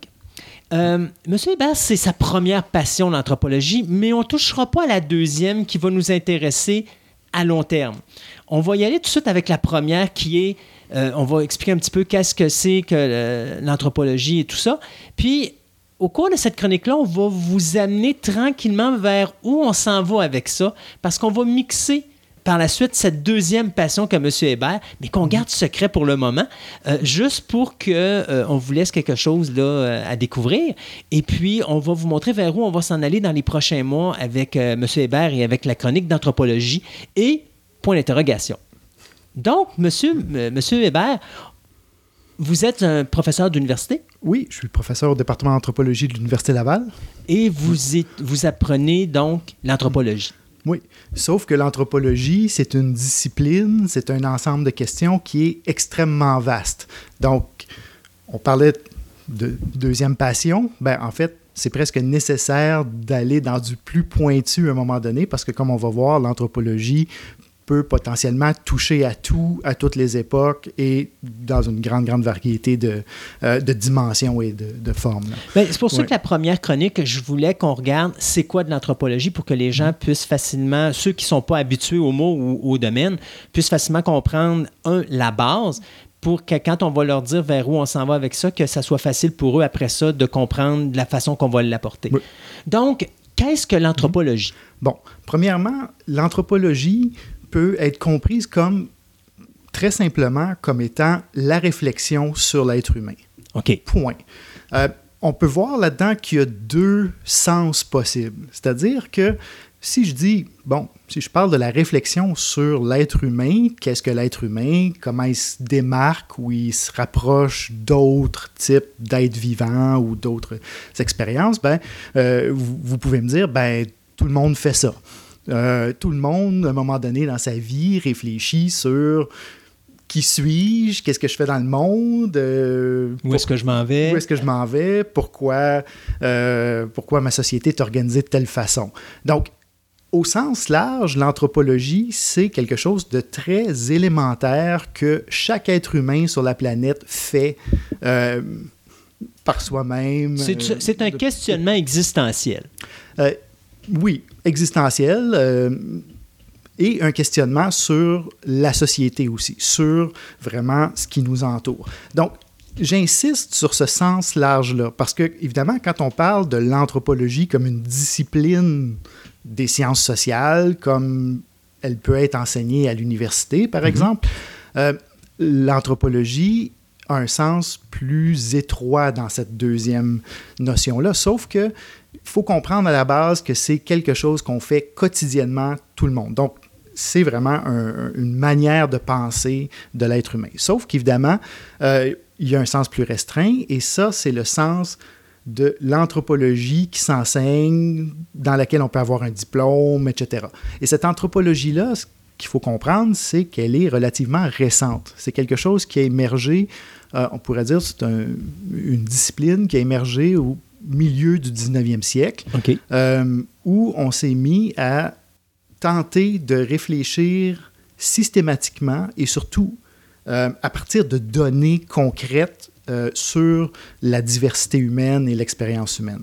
Donc, l'évolution de la race, vers où elle s'en va, puis pourquoi elle, s'en va vers là, d'où elle vient, et ainsi de suite. Exactement. Donc, une des premières portes d'entrée, effectivement, dans l'étude systématique, on pourrait dire, euh, de l'anthropologie euh, au sens de la discipline, c'est l'étude de l'évolution humaine. Donc, c'est pas pour rien que je parle du milieu du 19e siècle. C'est à ce moment-là, en, fait, plus particulièrement 1859, là, euh, où Darwin publie son Origine des espèces et euh, ce, livre-là va avoir un impact très très grand sur notre conception de nous-mêmes. Donc jusque-là, je simplifie énormément, mm-hmm. il y avait toutes sortes de, évidemment, de types de réflexions anthropologiques, mais la grande référence, c'était, en Occident, c'était les textes bibliques. Donc, il y avait cette idée-là de, euh, de l'humain comme étant créé, comme étant une créature spéciale, on pourrait dire, dans la nature, etc. Et au milieu du 19e siècle, ben, on se met à, finalement à, trouver des clés pour comprendre l'être humain comme faisant partie de la nature, comme un animal essentiellement. Euh, vous pouvez imaginer tout le scandale que ça a causé. Euh, il, y avait encore énormément de personnes qui voulaient voir l'être humain comme un être spécial à l'intérieur du monde. Et euh, les, les, premiers anthropologues de cette époque-là ont travaillé très, très fort pour justement faire descendre l'humain de son piédestal. Ça devait pas être facile, là. Absolument pas. Non, non. Et, c'est pour ça, soit en passant, que vous regardez au milieu du 19e siècle ou dans la deuxième moitié du 19e siècle, comment on représente le passé de l'humain l'homme des cavernes essentiellement. Mhm. Euh, c'est un animal euh, très, très brutal avec du poil, avec des crocs. C'est là que l'image de l'homme des cavernes avec un, une massue apparaît, etc. Euh, aujourd'hui, les gens vont regarder ça et vont dire, ouais, mais c'est comme pas mal du racisme envers nos ancêtres préhumains ou en tout cas des mhm. proto-humains, mais à l'époque, c'était très important de montrer l'humain primitif comme essentiellement, euh, comment dire, d'une manière que nous, on considérait comme négative, brutale, etc. Parce que ce qu'on essayait de faire, c'était vraiment de, euh, de briser le mythe du jardin d'Éden et de la création euh, biblique, on pourrait dire. Donc, les anthropologues, il y a eu, la guerre du 19e siècle a tourné beaucoup autour de ça. C'est-à-dire qu'à ce moment-là, ils se servaient de l'image de l'homme de Cro-Magnon pour comme redescendre euh, c'est-à-dire l'être humain qui pensait lui être comme le seul être dans le jardin d'Adam, justement, Adam et mhm. Ève, mhm. donc dans, le jardin de Dieu. En réalité, c'était la façon de les ramener sur Terre puis de leur dire non, non, euh, désolé, on n'était pas si beau que ça euh, à l'origine, puis c'était un petit peu plus. Oui, donc il y a tout un travail là-dedans. Et, juste pour vous donner une idée, je veux dire, on passe fondamentalement en Occident de l'idée de l'être humain qui est en d'échéance, c'est-à-dire on est parti d'ancêtres parfaits, mhm. Adam et Ève, et on a dégénéré par rapport à eux. Donc c'était la vision, euh, disons, très théologique, euh, disons, jusqu'au milieu du 19e siècle. On passe d'une vision comme ça de dégénérescence à une vision d'évolution. Donc où on part du simple et, du brutal, comme les gens le, le voyaient à l'époque, et on évolue. Donc, l'idée du progrès. On va voir que cette idée-là va être très, très critiquée et très critiquable, mais si on la replace dans le contexte du 19e siècle, c'était absolument fondamental dans un grand débat entre essentiellement la science et la religion à l'époque. Euh, donc, ça, c'est une des portes d'entrée dans la discipline anthropologique. Et encore aujourd'hui, quand les gens pensent anthropologue, vont penser bon ben euh, des crânes, des euh, quelqu'un qui fait des fouilles, euh, penser aux, proto-humains, à l'hominisation, etc. mais c'était juste une forme de cette anthropologie naissante-là. il y a eu, parallèlement à ça, des réflexions sur la langue, euh, l'évolution euh, des langues humaines. Donc encore là, il y aurait toute une histoire à faire. Une réflexion sur notre passé, qui, a donné naissance à d'où on vient, mais euh, concrètement, c'est-à-dire d'où on vient en tant que société, où est apparu le premier État, mm. comment est née l'agriculture, comment. Donc ça, comment s'est formée la première société. Exactement. Donc ça, aujourd'hui, c'est connu comme étant le champ de l'archéologie. Mm-hmm. Et il y a une autre branche, on pourrait dire, à cette réflexion-là, qui est la réflexion sur la diversité humaine aujourd'hui. Donc, les gens, les, premiers anthropologues, disons, euh, occidentaux euh, dans la discipline anthropologique se regardaient leur société et regardaient plein d'autres sociétés du monde et disaient, ben, les humains sont différents. Pourquoi est-ce qu'ils sont différents? Pourquoi est-ce qu'on est rendu là? Donc, juste pour ramasser tout ça, vous voyez qu'il y a ces quatre influences-là qui ont convergé dans une seule méga discipline, on pourrait dire, méga champ de réflexion qui va s'intéresser à l'humain tant en tant qu'être biologique. Euh, aujourd'hui, par exemple, il y, a des anthropologues qui travaillent euh, sur la génétique, qui travaillent sur euh, les, éléments hérités, on pourrait dire, de, de, notre, de notre biologie, de nos comportements, etc. Donc, on s'intéresse tant à la machine, on pourrait dire, biologique humaine, qu'à la langue, qu'à la culture. Euh, on s'intéresse au passé profond. Euh, avec l'archéologie, on s'intéresse au présent actuel avec. Euh, Donc, ça, c'est les différents types d'anthropologie qui existent. Exactement. Et l'idée au cœur de l'anthropologie est de garder un dialogue entre tout ça. Donc, essentiellement, prenez n'importe quel deux aspects de votre vie, de votre société, de vous-même auxquels vous pouvez penser et croisez-les ensemble. Religion et genre. Hmm. Ben, vous croisez les deux, vous avez un questionnement anthropologique. Les différences de, de rôle de genre tels qu'on les retrouve dans différentes religions. Croiser économie et politique, croiser euh, religion et politique, etc. Donc, l'anthropologie, c'est vraiment une discipline qui fait des liens, qui compare constamment et qui tente de vraiment dresser un portrait global de l'être humain. Donc, vous voyez que même si, évidemment, il y a des méthodes très sophistiquées qui ont émergé de ça, euh, pour euh, mener cette réflexion-là, on reste fondamentalement dans des questions que monsieur et madame tout le monde se posent Régulièrement. constamment. Je fais une petite question comme ça. Euh, à Québec, on a quelque chose de très populaire qui est le talk radio. Mhm. Euh, c'est une forme, je dirais, amateur d'anthropologie d'une certaine façon lorsqu'on discute et qu'on décortique la politique municipale ou la politique gouvernementale ou l'économie ou ci ou ça? Est-ce que c'est un peu ce genre de travail-là qu'ils font, mais c'est pas nécessairement des professionnels de l'anthropologie, mais je veux dire, tantôt on disait monsieur, madame, tout le monde se pose du questionnement, mais d'un côté, c'est un petit peu ça qu'ils font eux autres aussi. Absolument. Ben, en fait, oui, dans le sens où euh, chaque fois que vous entendez quelqu'un vous dire les êtres humains sont comme ça, les humains sont de telle façon, euh, vous pouvez pas changer le monde, etc. C'est vous avez devant vous une affirmation sur l'être humain, sur ce qu'est l'être humain. Évidemment, la différence entre euh, ces, ces radios d'opinion, on pourrait dire, et la discipline anthropologique, c'est que les radios d'opinion n'iront pas questionner ces affirmations-là. On, on accepte que l'être humain Et comme ça. est comme ça. Puis c'est pour ça que je disais que c'est comme de l'amateur. Oui, Et- mais c'est une anthropologie. C'est une anthropologie, euh, certains vont dire euh, une anthropologie naïve, mais c'est une anthropologie en fait qui questionne pas comment elle produit son propre savoir. Mais effectivement, euh, et, et on ne peut pas fonctionner en société sans justement ces postulats anthropologiques-là, peu importe ce qu'ils sont. hein. Euh, vous vous promenez à travers le monde, vous allez voir que ces, données de base-là, ce que les gens disent sur l'être humain peut varier énormément, mais pour fonctionner, on a besoin de, dire, ben, euh, il y a des choses universelles à l'être humain. C'est-à-dire que chaque société fait des affirmations sur ce qu'est un être humain, comment un être humain devrait se comporter, euh, quels sont euh, les, les goûts, les besoins. euh, bon, par exemple, on a un système économique qui est basé sur l'idée que chacun va travailler pour son intérêt personnel propre. Hmm. Ben, il y a une anthropologie fondamentale là-dedans, d'égoïsme, etc. Euh, évidemment, on peut la questionner, on peut décortiquer comment elle, elle, Elle elle s'est a rendue émergé. là, ouais. ouais. Mais essentiellement, l'anthropologie est un récit sur l'humain, constamment.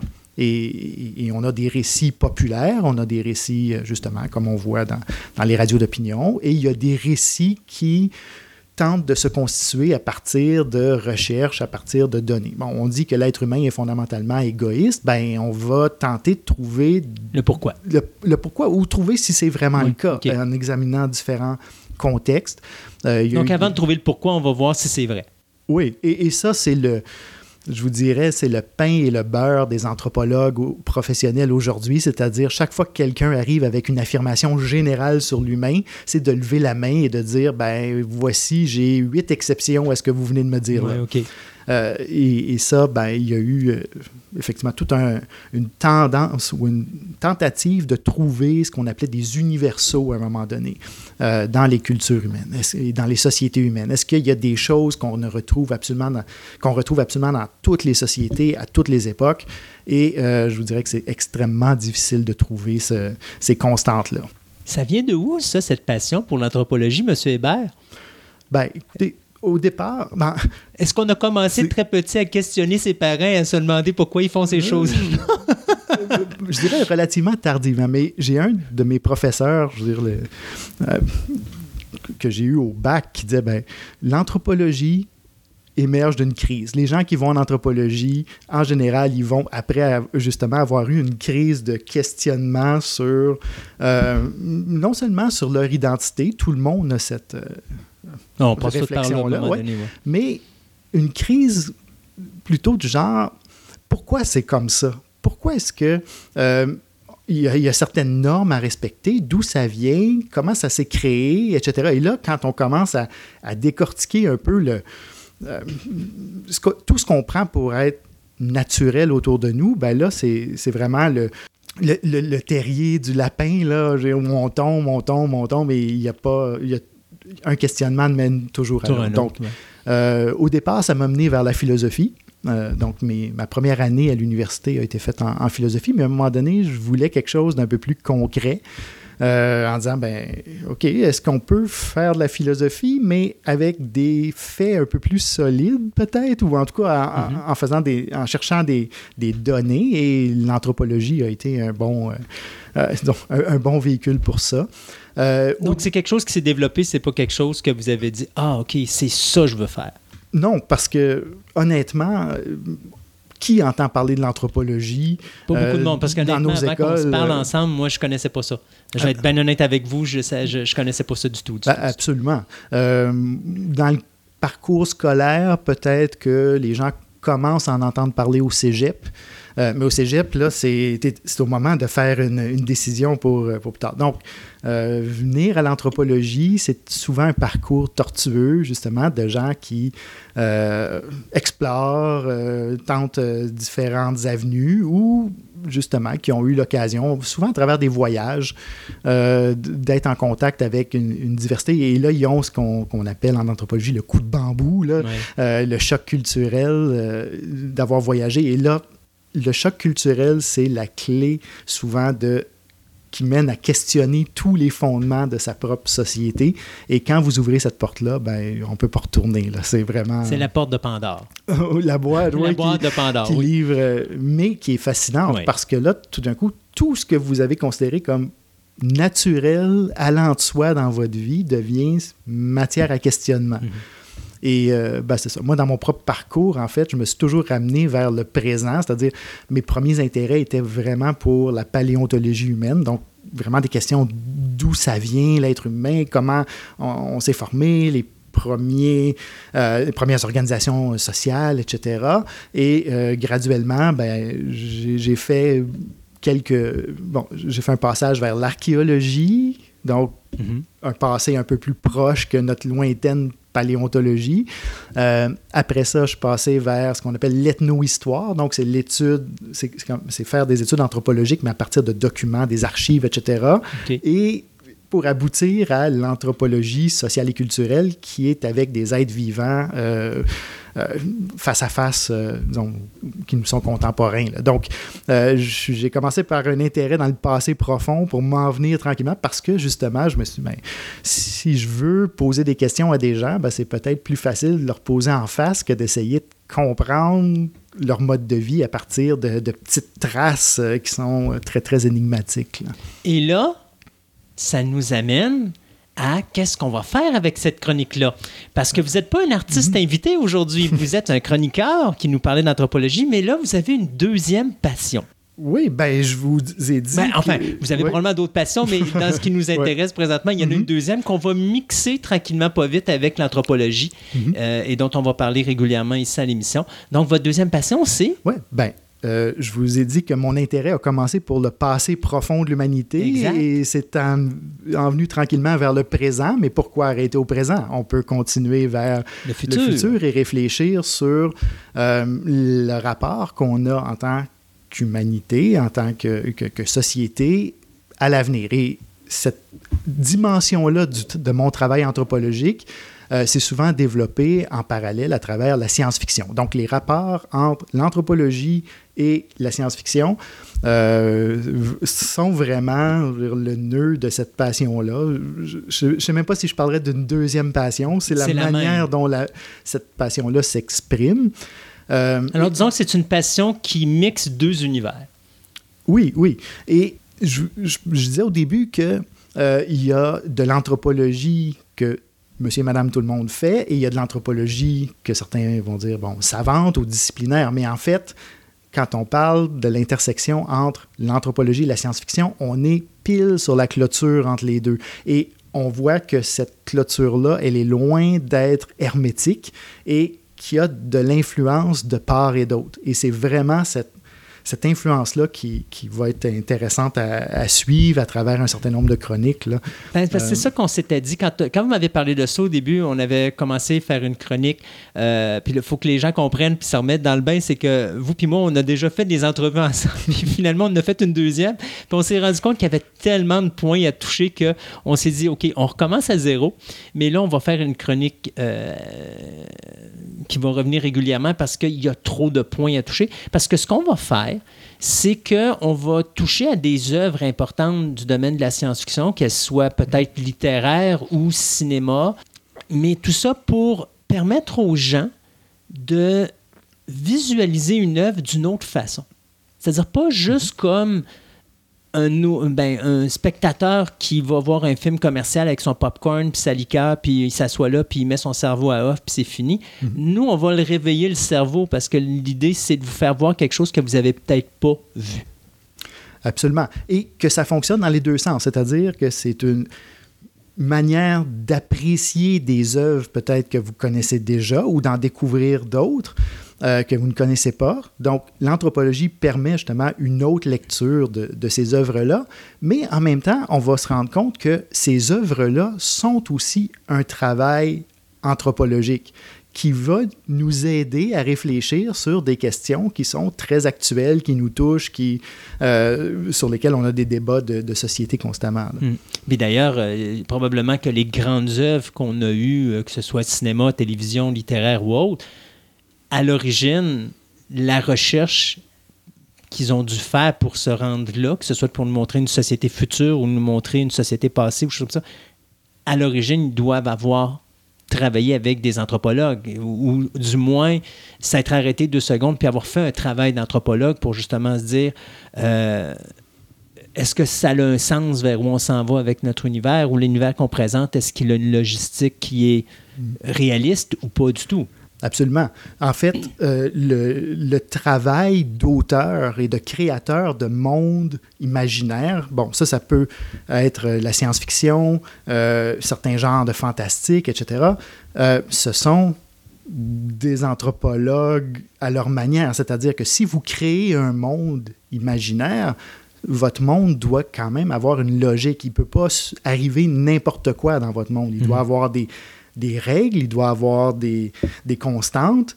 Et c'est justement dans la manière dont les gens définissent ces constantes-là qui deviennent eux-mêmes un peu anthropologues de leur propre monde. Mais en même temps, c'est jamais complètement arbitraire, c'est-à-dire qu'il y a toujours un reflet de notre propre société. Et, ça, ça va être aussi un, un, élément intéressant à poursuivre, c'est-à-dire euh, comment ces œuvres-là nous aident à approfondir notre réflexion sur notre propre société.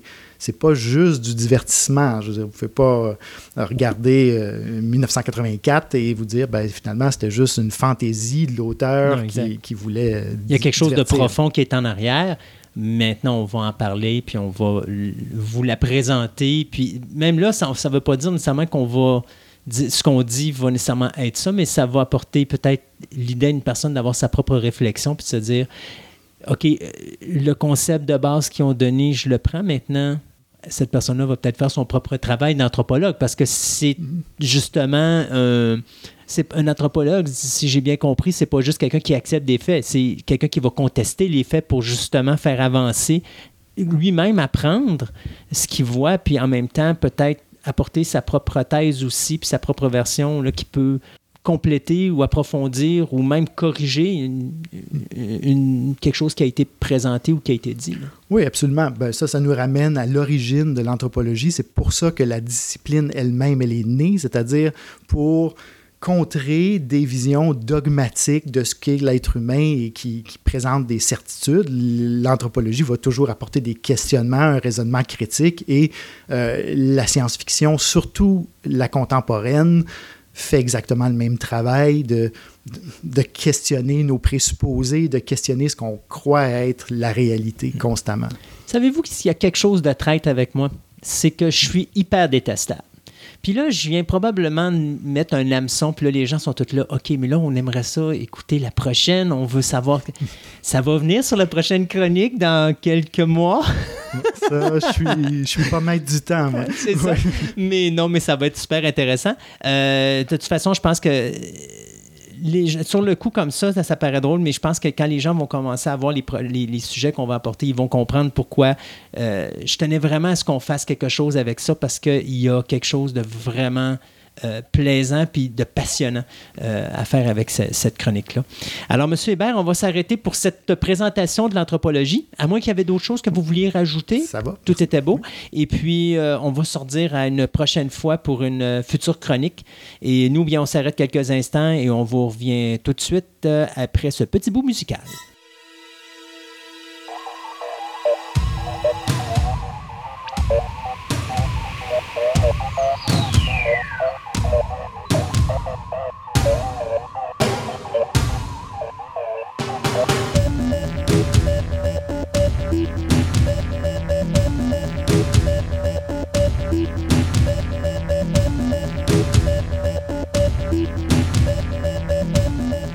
Lorsque j'ai demandé à Andréane si elle serait intéressée à nous parler de mythologie, je pensais sincèrement pas qu'elle me parlerait de Lord of the Ring. Bonjour Andréane. Bonjour. Donc, on va parler de quoi aujourd'hui en mythologie? On va parler de la mythologie nordique, qui en fait est un peu à la base du Seigneur des Anneaux en grande partie. Chose que je ne savais pas avant de commencer à fouiller un petit peu. Tu vois, c'est Fantastica, on en apprend des bonnes choses. Ah, c'est clair. Donc, euh, qu'est-ce que la mythologie nordique? La mythologie nordique, en fait, c'est tous les mythes euh, des, euh, qui proviennent toutes de l'Europe du Nord, en fait, Scandinavie, Islande et bien sûr les fameux Vikings. OK, ouais, c'est ça que j'allais dire. Si tu parles de Scandinavie, les Vikings sont pas loin. Ah, c'est- euh, direct dedans. Donc, on parle de quelle période au niveau historique? Euh, au niveau historique, on parle. euh, ben, en fait, c'est- vieux, mais Ben là, les Vikings, j'espère que c'est vieux parce que sinon on est dans le trouble. Mais on n'a aucune trace pour parler vraiment d'années précises parce que c'était c'était seulement de la mythologie orale, donc très peu de textes, très peu d'écrits. Donc c'est à l'époque des Vikings, mais j'ai pas euh, exactement de, de, de date à te donner. OK. Fait que l'archéologue, ta mission, si tu l'acceptes, Oui. aller creuser un trou quelque part pour nous trouver euh, la date exacte. Ouais, malheureusement, de l'existence de nos vite, Vikings. Là, là, je ne l'ai pas avec moi. Donc, nos Vikings ont créé leur, euh, leur mythologie. Tout à fait. Donc, on parle de, euh, comme je disais un peu, euh, c'est difficile à retrouver. C'est pour ça que ça a pris du temps avant qu'on en entende parler, en fait. C'est parce que euh, ça a été redécouvert à peu près au 18e siècle avec le courant romantique en Europe. Parce qu'avant ça, comme je dis, c'est quelque chose qui était seulement choral, donc très peu décrit. Ce qui fait que ça a été dans les, euh, dans ce qui est dans, dans les mouvements de, de conquête ou dans les mouvements euh, où est-ce qu'il y a eu beaucoup de, de déplacements, en fait, là, dans le 18e siècle, où est-ce que là, euh, finalement, ils ont redécouvert un petit peu cette mythologie-là. Pour que les gens se placent facilement, là, Oui. on n'a qu'à penser à tort. Ah, tout à fait. C'est un des dieux de base de cette mythologie-là, avec Odin, évidemment, qui est son père un peu dans le, le- le- dans les Avengers ou dans l'histoire Ben, dans de Thor, l'histoire de là. Thor, c'est En ça. fait, mais dans la mythologie, c'est pas c'est pas son père. C'est tout, ils sont tous affiliés là, mais c'est pas directement son père comme comme dans les euh, comme dans les BD. Est-ce que les bases de, cette, de cette mythologie-là euh, descendent de celles qui viennent de la Grèce puis de C'est Rome? complètement Comme Zeus, ça, tu as- ça Non. peut-être représentant d'un Ah, non pas. Non, ben, mais c'est parce que tantôt tu disais ils sont comme tous reliés un par un, puis on sait que, Mhm. mon Dieu Seigneur, quand on regarde tous les dieux euh, de l'époque euh, égyptienne, pas égyptienne, mais l'époque romaine et Mhm. tout ça, c'est frère, sœur, père, mère. et- Ben, veux, veux pas, ça se ressemble tous parce que c'est toujours un dieu avec sa femme qui a des enfants, qui, ont, qui sont d'autres dieux ou tous des gens qui sont à coquiner ensemble, je Mhm. dirais. Euh, donc, c'est sûr que oui, ça se ressemble, veux pas. C'est un peu le même principe toujours. OK. Donc, euh, comme on dit, euh, c'est, à la base, c'était beaucoup fragile. Parce que ce n'est qu'avec les premiers chrétiens qui sont arrivés en Scandinavie au 10e siècle qu'on a commencé à avoir un écrit sur ces, sur ces mythes-là. Parce qu'avant ça, il n'y avait absolument aucun écrit. Sauf les runes, ça, je vous en parlerai tantôt. Euh, au niveau de l'archéologie, justement, euh, on connaît le, mode de vie des Vikings parce qu'il y a eu beaucoup de recherches. Puis euh, à travers de ce qui a été trouvé en archéologie, ils ont réussi à toucher un petit peu à la mythologie. C'est-à-dire que euh, ils ont mis à jour euh, ce qu'on appelle des amulettes d'Odin, une représentation euh, d'Odin, et il y, a, il y été des petits marteaux de Thor qui ont été retrouvés. OK. Donc, on voit Qui ont probablement que été faits pour les enfants. Probablement, ou peut-être même pour de la protection. OK. C'est comme des amulettes, des, des- des choses que les, euh, que les guerriers euh, gardaient Ils mettaient ça sur eux. le windshield, le- Exact. le rétroviseur Ouais, de bateau. Du bateau là, en avant. Donc, tu sais, on voit, on voit que c'était quelque chose de vivant à l'intérieur de ce peuple-là, parce que pour qu'on retrouve encore aujourd'hui des artefacts associés à la mythologie, on voit que vraiment que c'était quelque chose d'important pour eux. Mais de toute façon, tout ce que j'ai lu habituellement sur les Vikings disait que c'était des peuples qui étaient quand même très religieux. Oui, il- Ben, surtout les dieux, là, parce qu'il faut entendre, quand on parle de religion, on ne parle pas le type de religion qu'on a Non, ici, non, les, non. les religions catho- catholiques. Eux autres, c'est des dieux très puissants. Oui. Et Ah, euh, d'ailleurs, c'est une des raisons pourquoi les Vikings étaient si costauds puis si puissants. c'était un peuple guerrier. il là. fallait qu'ils confrontent les dieux s'ils étaient confrontés aux dieux. Il fallait qu'ils soient capables d'avoir la fierté d'être en avant d'eux autres, de dire je suis. Oui. un homme. Puis, euh, tu sais, c'est-. Oh, Je oui. suis assez fort pour mourir pour toi. Là. Ah, c'est ça, c'est ça exactement. Les, les- les bonnes morts, entre parenthèses, c'était lorsque tu combattais puis Mm. tu mourais au combat. Là, c'était une bonne mort pour eux. Donc oui, c'était beaucoup, beaucoup, beaucoup, beaucoup de combattants. Il y a quelques textes, comme je disais, qui ont été écrits par d'autres, mais qui sont quand même euh, des textes qui se, rappo- qui se rapprochent vraiment de, de- cette mythologie-là. Que dans le, le peuple nordique, on appelle ça les Edda, E-D-A, euh, E-D-D-A, pardon. Ou est-ce que c'est soit des, des genres de poèmes, ou soit des... euh, un peu comme des sagas, là, comme des histoires. Et puis, à partir de ça, et aussi à partir du... Là, je vais dire un beau mot, là l'évémérisme du Moyen Âge, c'est-à-dire la croyance que les dieux étaient des humains à la base, mais des humains qui étaient capables de faire des grandes choses et qui étaient élevés finalement euh, euh, au niveau du dieu euh, à leur mort. Donc c'était vraiment des personnes réelles.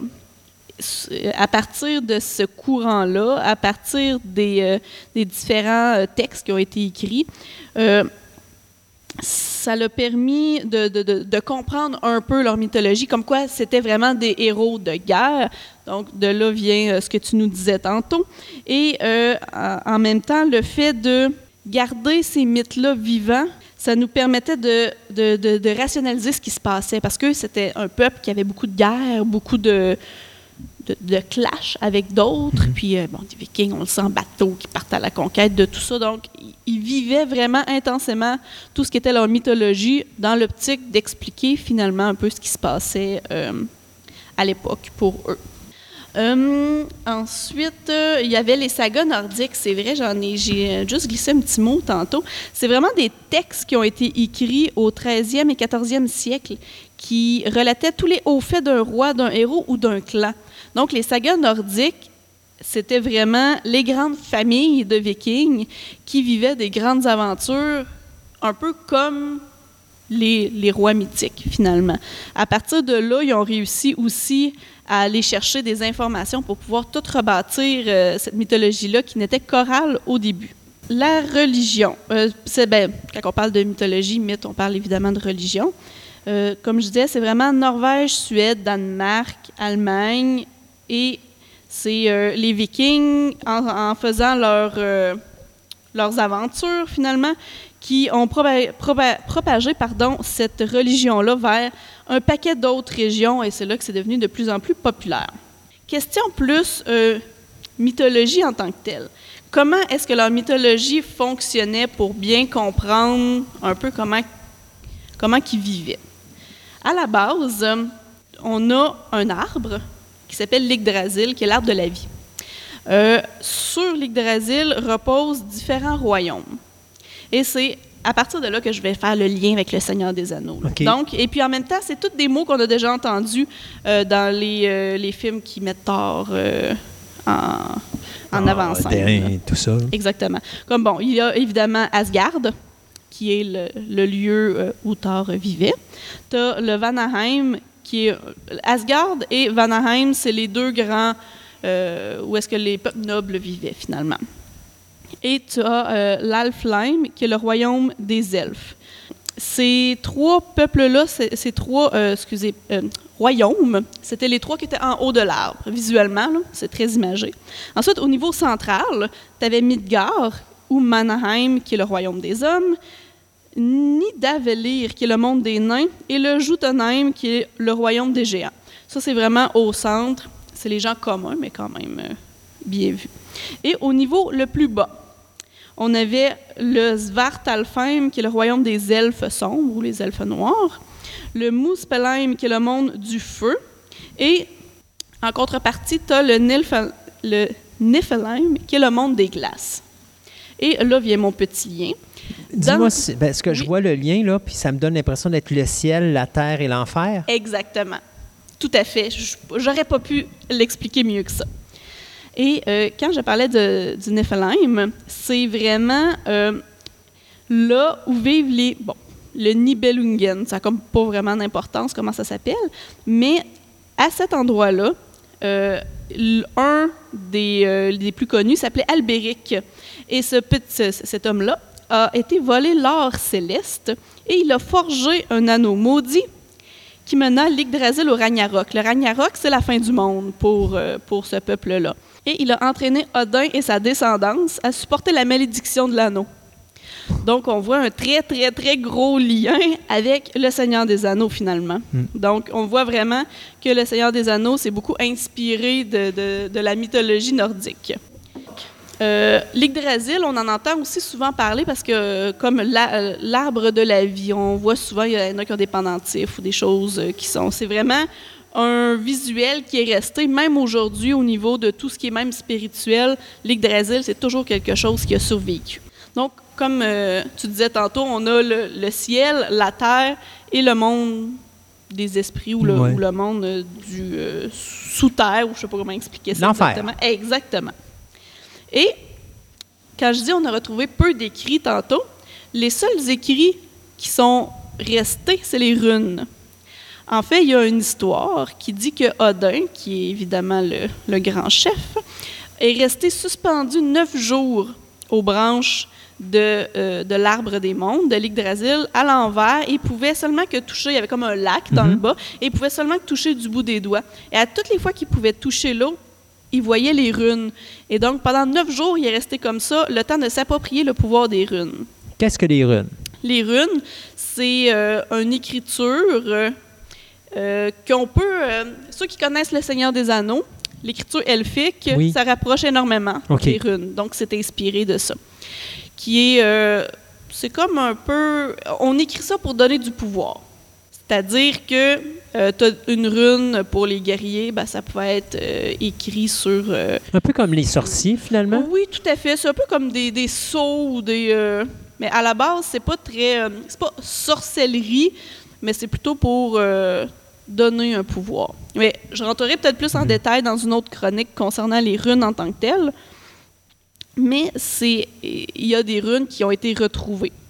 Et à partir de différentes correspondances avec d'autres mots ou des choses comme ça, ils ont été capables de reconstruire euh, un peu ce que ça voulait signifier. C'est la seule forme écrite de la mythologie qui est restée.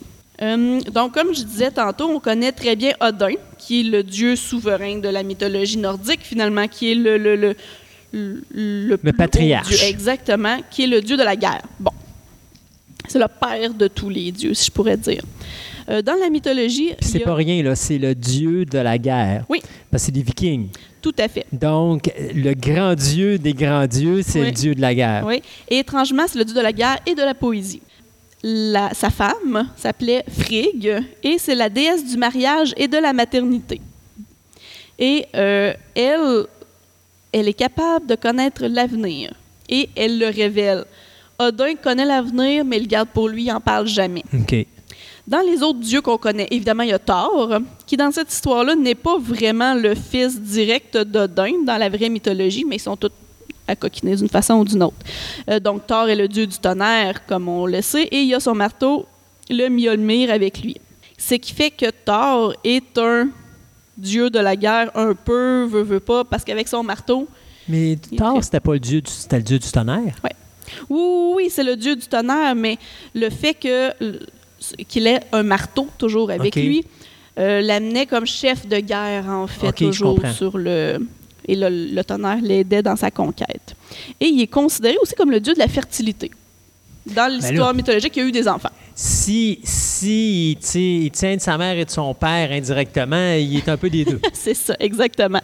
Ensuite, un autre qu'on connaît, Loki, qui est le dieu de la tromperie, qui a été adopté un peu comme dans l'histoire qu'on connaît euh, nous aussi. Et euh, il est la cause de beaucoup de malheurs. C'est un peu lui qui a amené le Ragnarok aussi, qui est la fin du monde pour, euh, pour ce peuple-là. Le fils favori d'Odin s'appelle Baldir.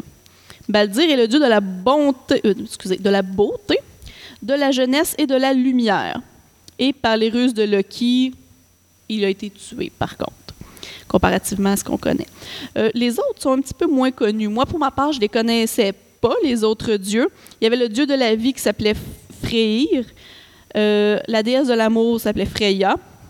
Tyr, qui est le dieu des serments et du droit, et le dieu du ciel, donc il, habitait dans les hautes instances. Euh, il y avait Nior, qui est le dieu de l'abondance du vin et de la mer, et elle, la déesse des enfers. C'est euh, un peu les principaux dieux.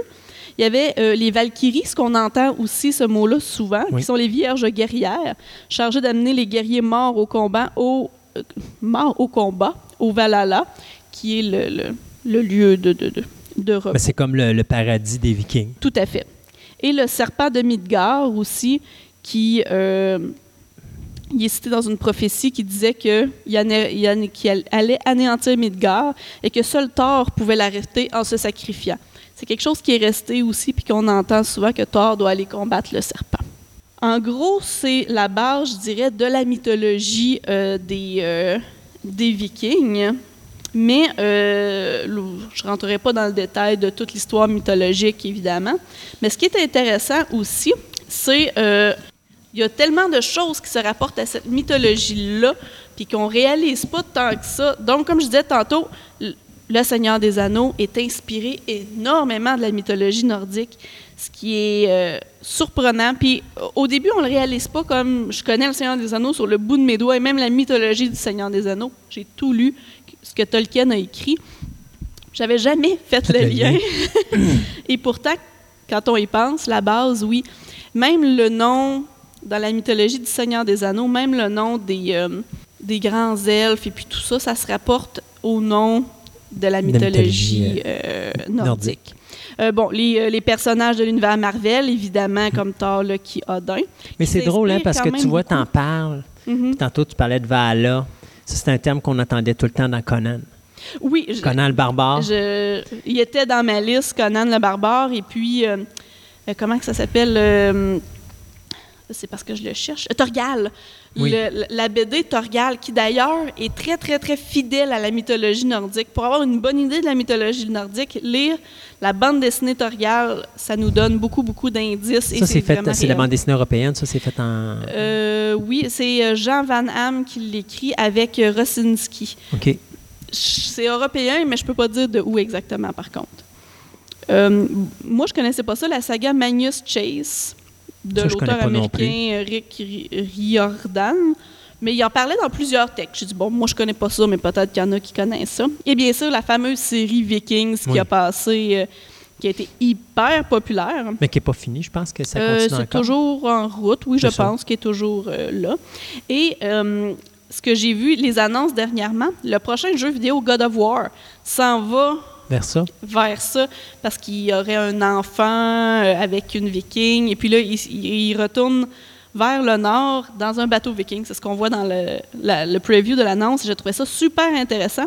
Comme quoi, les jeux vidéo, ça, ça essaie toujours d'aller chercher les choses qui intéressent les gens. Puis c'est tellement quelque chose qui touche l'imaginaire à cause de Thor, à cause de d'Odin et Loki, que même eux ont été chercher ça. Ce que je trouve vraiment, vraiment, vraiment intéressant. Euh, sinon, je dirais j'ai pas mal fait le tour de, De nos Vikings. de nos Vikings. Et de sûr leur que là, c'est mythologie. de très, très bas. Je ne suis pas rentrer dans l'histoire et puis tout ça. Non, parce que sinon, Mais on, est encore. on n'arrêtera pas. Exactement. Fait que, euh, mais c'est quand même drôle quand même de voir à quel point que c'est une mythologie qui, qu'on connaît sans la connaître. Tout à fait, vraiment, vraiment. ah oui, oui, Parce que, tu sais, justement, tout le, monde est à- tout le monde connaît Thor de Marvel Comics, tout le monde connaît Conan, tout le monde, tu sais, puis tu sais, on- les gens vont se mettre à lire la mythologie nordique, puis ils vont voir des choses, puis automatiquement, On fait des liens toujours, puis ça nous entoure, puis on, on le réalise pas, mais on s'est approprié. euh, il existe cette des œuvres où est-ce qu'on a euh, toutes les, les- Parce que des fois, dans une mythologie, là, il y a- moi j'ai une encyclopédie mythologie grecque, Mhm. Mythologie oui. romaine, tout ça. Euh, il existe des œuvres qu'on- sur lesquelles on peut aller chercher le- les différentes mythologies euh, nordiques? Ben, je sais que les, les Eddas que je parlais ont été publiés, puis qu'il y a des recueils de ça, mais j'ai pas le La nom liste, tout de. C'est ça, mais je sais que ça existe. Bon, ça doit être ça. Parce que ça, c'est. il y, a- il y a les sagas islandaises qui ont été aussi euh, euh, publiées. Ça, s'appelle saga islandaise. Donc, c'est assez simple. Il y a beaucoup de saga- sagas comme ça. Regarde, l'Edda, ce que je disais tantôt, le- l'Edda poétique a été euh, publié. Euh, et d'autres Edda aussi. Sinon, il y a l'histoire des rois de Norvège, ce que je trouve quand même assez intéressant, qui parle de base de, de- de cette mythologie-là. Et il y a eu euh, des études, entre autres, sur l'Yggdrasil. L'Yggdrasil a été quelque chose qui a été beaucoup, beaucoup, beaucoup, beaucoup recherché, beaucoup... euh, euh, les gens sont intéressés à ça, puis je dirais, tous ceux euh, qui touchent un peu à ce qui est mystique. Exemple, ceux qui vont faire des bijoux avec des pierres qui ont des, euh, qui ont des particularités, là, qui vont amener la santé, tout ça utilise beaucoup, beaucoup, beaucoup l'Yggdrasil comme l'arbre de la vie, finalement.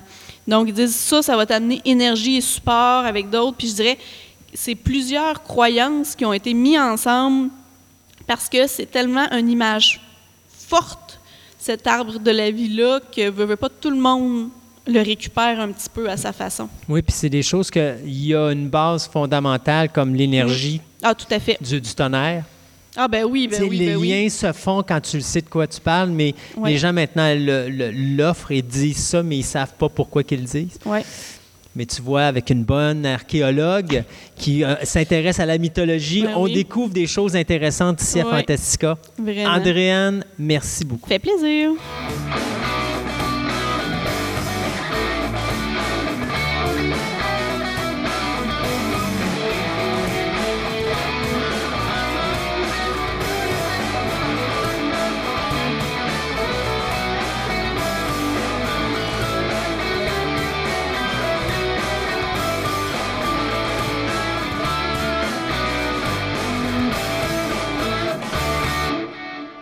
Ce segment de nouvelles vous est présenté par le club vidéo Vidéo Centre-Ville, le plus grand club vidéo répertoire de la ville de Québec. Films d'auteur, cinéma commercial ou télésérie, plus de 30 000 films à votre portée au 230 Marie de l'Incarnation à Québec ou rendez-vous sur leur site web à vidéocentreville.com.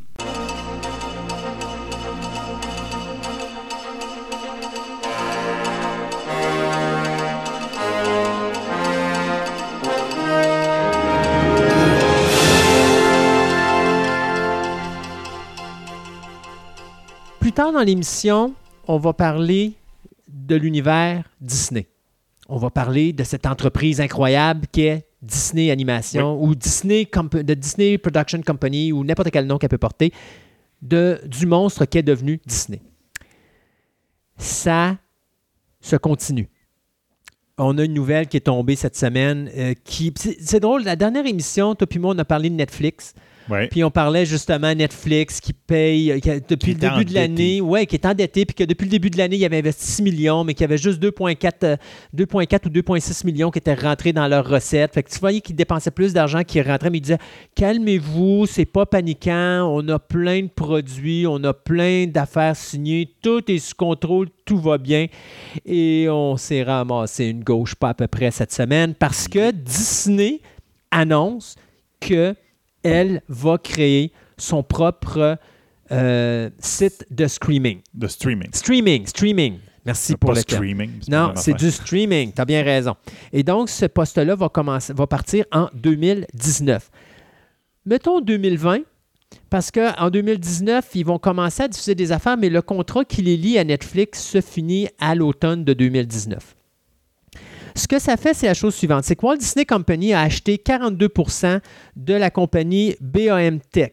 BAM Tech, c'est eux qui sont responsables justement de la diffusion en streaming de certains postes comme tout ce qui touche les chaînes HBO et la WWE. Donc ça, c'est de la lutte.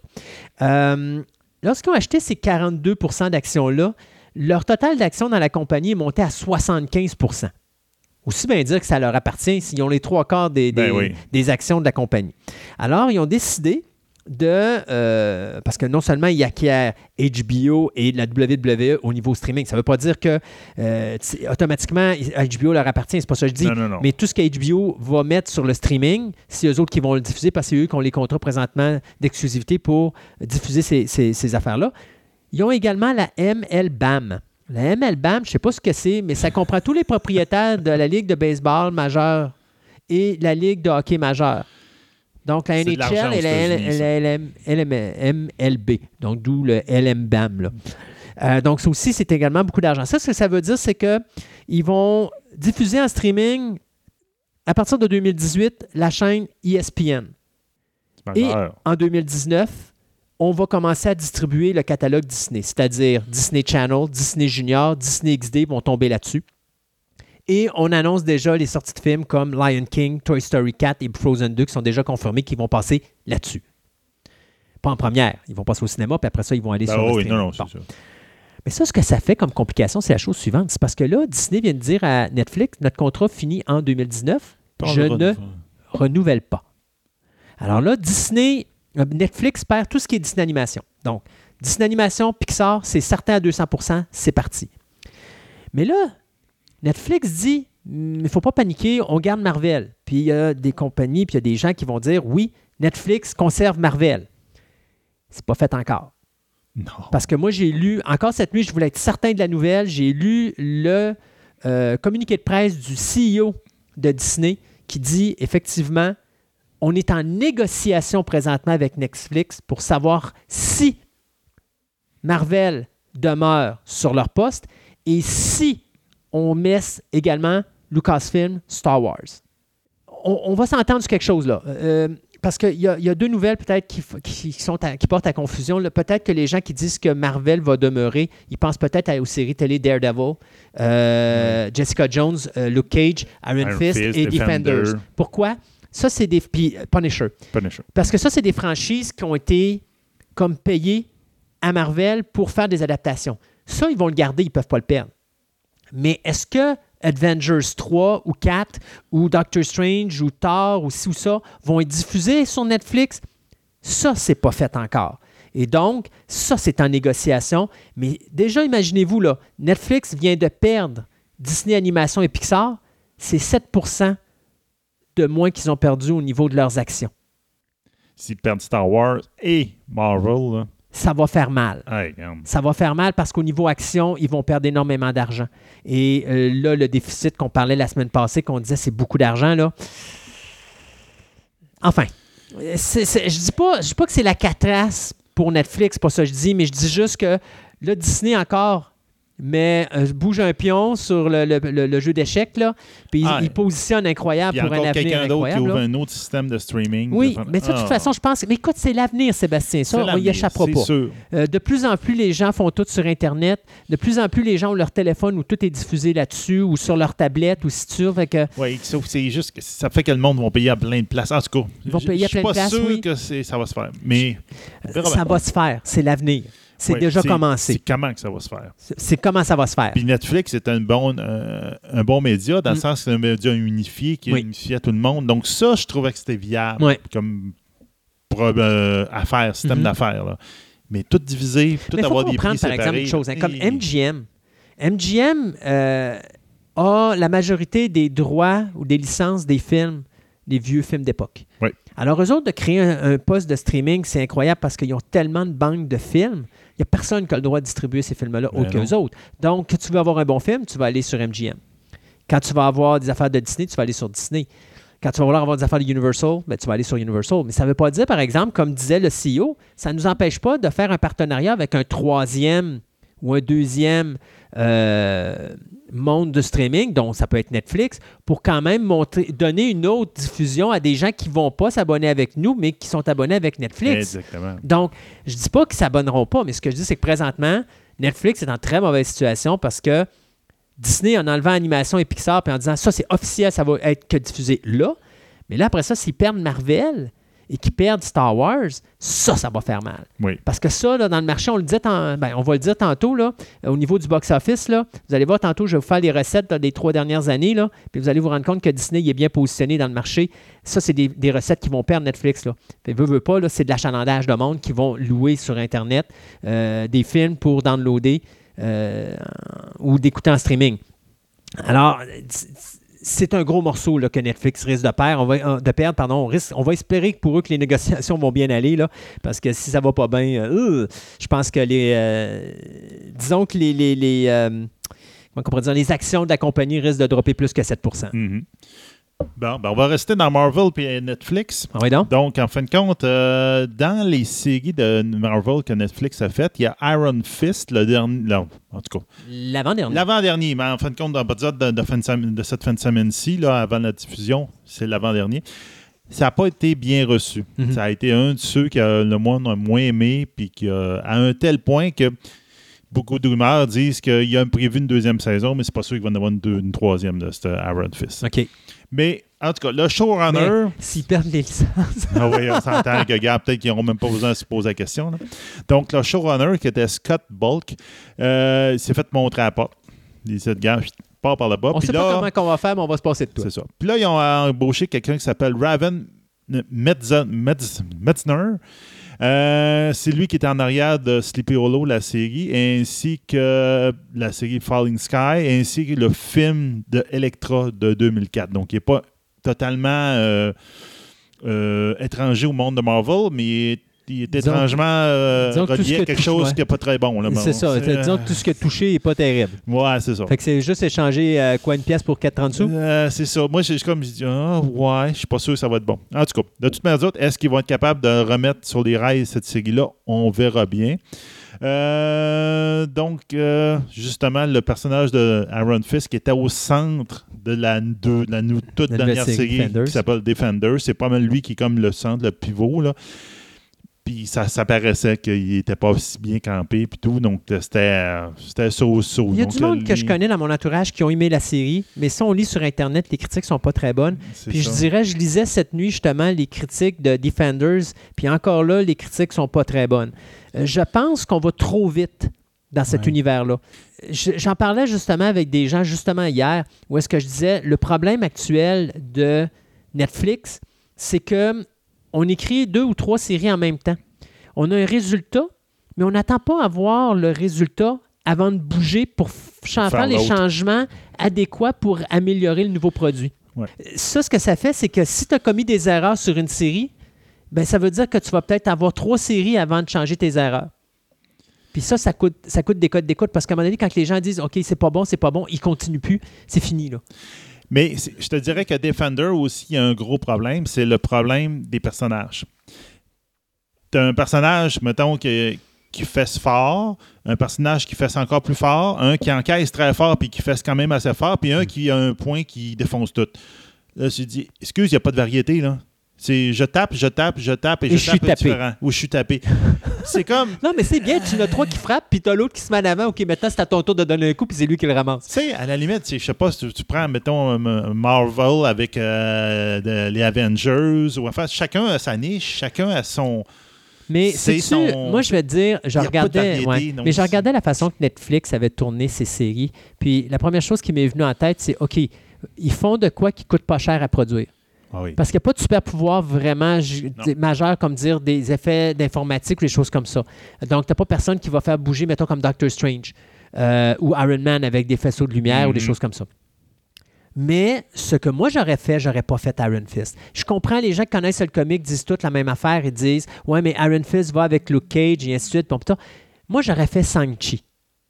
Shang-Chi, les maîtres du Kung Fu. Pourquoi? D'abord, ça aurait amené Fu Manchu, qui aurait été un méchant beaucoup plus intéressant à regarder. Puis, si on se rappelle le comic, Fu Manchu, à l'époque, du comic, au début du comic, c'est que Sanchi quitte son père. Qui tra- il travaille pour son père qui est un criminel, mais quand il se rend compte que son père est un criminel, il quitte et son père envoie des chasseurs de primes pour tuer son fils. Et c'est tous des gens qui ont des caractéristiques de kung-fu différentes. Il y en a qui sont robotiques, il y en a qui sont des champions du monde, il y en a qui sont ci, ça. Ça aurait été vachement plus intéressant à la, plage de à la place de Iron Fist. Puis je pense que les cotes auraient été meilleures. Et ça aurait donné un personnage comme Fu Manchu pour affronter les Defenders, qui aurait été probablement plus intéressant que le personnage de Sigourney Weaver. Je dis pas que Sigourney Weaver sera pas intéressante parce que les cotes présentement sont toutes d'accord pour dire que les personnages féminins de Defenders, c'est incroyablement Ah, très, fort. très. OK, c'est le point fort de la série. Mais je dis juste que d'avoir un vilain pour les Defenders, parce que c'est quand même la réunion de quatre séries d'anima- de, de- de super-héros, j'aurais foutu un méchant, un vrai de vrai. Fu Manchu est un gros monstre. Ça aurait été vraiment là, comme si on aurait mis, exemple, euh, euh, Doctor Doom. Doctor Doom, c'est ça. ça aurait été un gros méchant avec, avec justement euh, la capacité de créer un problème aux Defenders qui aurait fait quelque chose de plus intéressant. Fait que, moi, je trouve qu'on a manqué peut-être là-dessus la mise, puis on, on a été dans une direction. Et le problème de Netflix, c'est c'est ça. C'est, on a fait, pas. on n'y attend pas. Alors là, ils, voient les mauvaises critiques, mais tu sais, Defenders était fait quand Iron Fist était fait.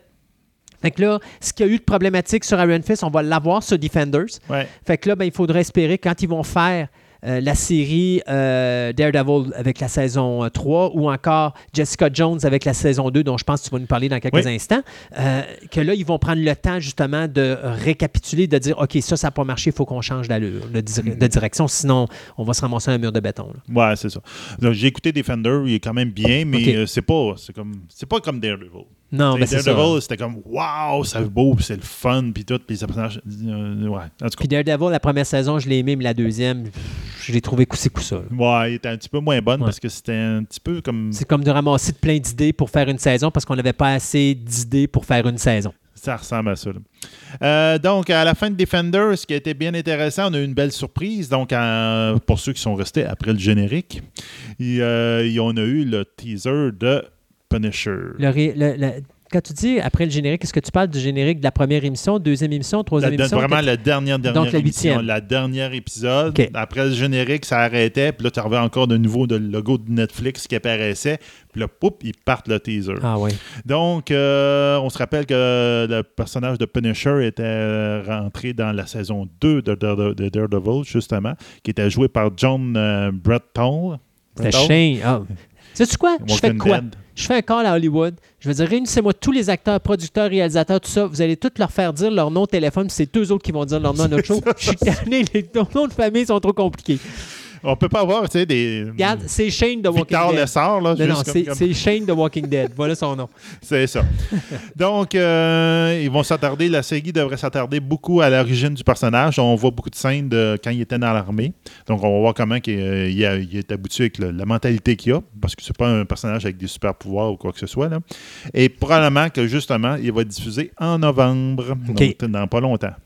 Troisième série en moins d'un an. Ah, c'est ça. Non, ils sont trop vite. C'est trop vite. Euh, puis il y a aussi des images qui ont coulé de la présence de David Tennant sur le, le plateau de tournage de la saison 2 de Jessica Jones. On se rappelle que David Tennant avait joué le personnage de Kilgrave, qui était un personnage qui pouvait contrôler les esprits puis la, la pensée du monde, qui a vraiment contrôlé tout le monde. Euh, puis il avait abusé dans le passé de Jessica Jones, etc. Puis, spoiler, donc fermez votre micro pendant 10 secondes. Il est mort dans saison 1. Vous pouvez rouvrir votre micro. Mais Ils ne peuvent pas les rouvrir, tu leur as dit de la fermer. Ils Ouais, t'entendent ben, plus. regarde, ben, regarde. OK, 10 secondes, il est passé. Là. Il devrait être revenu. Donc, euh, donc euh, c'est le fait qu'il soit sur les plateaux de tournage. Ça serait pas des flashbacks, mais ça serait plus comme son esprit qui va hanter les personnages de Jessica, ainsi que son voisin qui, était, euh, qui avait aussi affronté Kilgrave. Donc, on devrait comme le voir comme un- quelqu'un qui tourmente le personnage principal de Jessica Jones, ce qui peut être très intéressant parce que c'est ça qui avait fait cette série-là, ça avait été le méchant. Comme on dit, un bon Ouais. méchant, là, ça fait une série. C'est. David Tannen. Puis David Tennant, en, en Killgrave, était vraiment bon. Mais c'est David Tannen. Wow. N'importe quoi que tu lui donnes, Il est bon. c'est David Tannen. C'est David Tennant. Tu peux rien faire avec. Vas-y. Moi, je te fais un, un blog de quatre nouvelles rapido presto. Euh, pour les amateurs de Galaxy Quest, euh, Paul Shear a annoncé qu'il euh, allait écrire le scénario de la série Galaxy Quest qui va être faite par Amazon. Donc, ça, c'est bien sûr, pour ceux qui s'en rappellent pas, il y avait un film en 99 qui avait été comme un genre de... de- de- écoutez, ça avait... Ça a été une surprise. Ça a été une surprise, mais une belle surprise. Oh, Et bon. c'était vraiment une satire de Star Trek. Euh, puis on avait parlé justement à un moment donné de refaire une série télé avec ça. Puis c'était Alan Rickman et puis, euh, voyons, euh, Tim Allen qui avait dit oui, oui, et le SCAS va tout être là. Malheureusement, c'était avant la mort de Alan Rickman. Fait que là, quand que lui est décédé, ça a comme bloqué le projet. Mais là, Paul Shear a annoncé que non, le projet revient. Et bien sûr, Tim Allen a annoncé que lui, allait être présent puis qu'il allait s'arranger que les autres acteurs de la série soient là également. Donc, on parle de Sigourney Weaver, Tony euh, Shalhoub, Sam Rockwell et euh, Daryl Mitchell. Puis il y avait Enrico euh, Calentoni aussi qui était dans le film. Donc, l'histoire, ben, c'était toute une gang de, de misfits qui faisait partie d'un vieux show d'époque euh, de science-fiction qui s'appelait Galaxy Quest, qui avait été cancellé, puis que là, ben, ils passaient de convention en convention, mais qui ne faisaient plus rien de leur vie. Puis à un moment donné, on leur a proposé de refaire de quoi, mais c'est une race extraterrestre, finalement, qui sont venus les chercher pour les amener dans le vaisseau Galaxy Quest pour aller protéger la Terre contre une Ouais, invasion parce que les extraterrestre. extraterrestres avaient capté l'émission de radio, euh, puis euh, eux autres, ils pensaient que c'était la réalité, puis ils avaient tout basé leur société autour de Là-dessus, ça, exactement. Ah, C'était vraiment drôle. Oui, c'était vraiment drôle. Alors, c'est euh, Mark Johnson qui va euh, faire le producteur exécutif de cette série-là. On n'a pas d'autres euh, informations, mais dès qu'il y a d'autres choses, on va vous en reparler. Ça fait longtemps qu'ils en parlent. Ouais. J'espère vraiment que ça va se faire. Là. Quand Mais vous- j'ai l'impression que c'est c'est un peu pour ça qu'en- quand les rumeurs de Galaxy Quest sont sorties, c'est l'autre série qui sort cet automne. Là. Ah, comment ça s'appelle? là? Puis Ça a l'air d'être vraiment basé sur Star Trek, là, puis ils font des, une grosse parodie. Là, euh, ça, je connais pas, par exemple. J'ai pas. euh, je te sortirai le nom tantôt. là, pendant que tu finisses tes, euh, tes nouvelles, va te sortir le nom. Euh, Arnold s'est amusé à nous annoncer qu'il y aura un Terminator 6. Euh, euh, je ne sais pas si ça va être Terminator 6 ou on va revenir avec un Terminator deux points, un titre en particulier.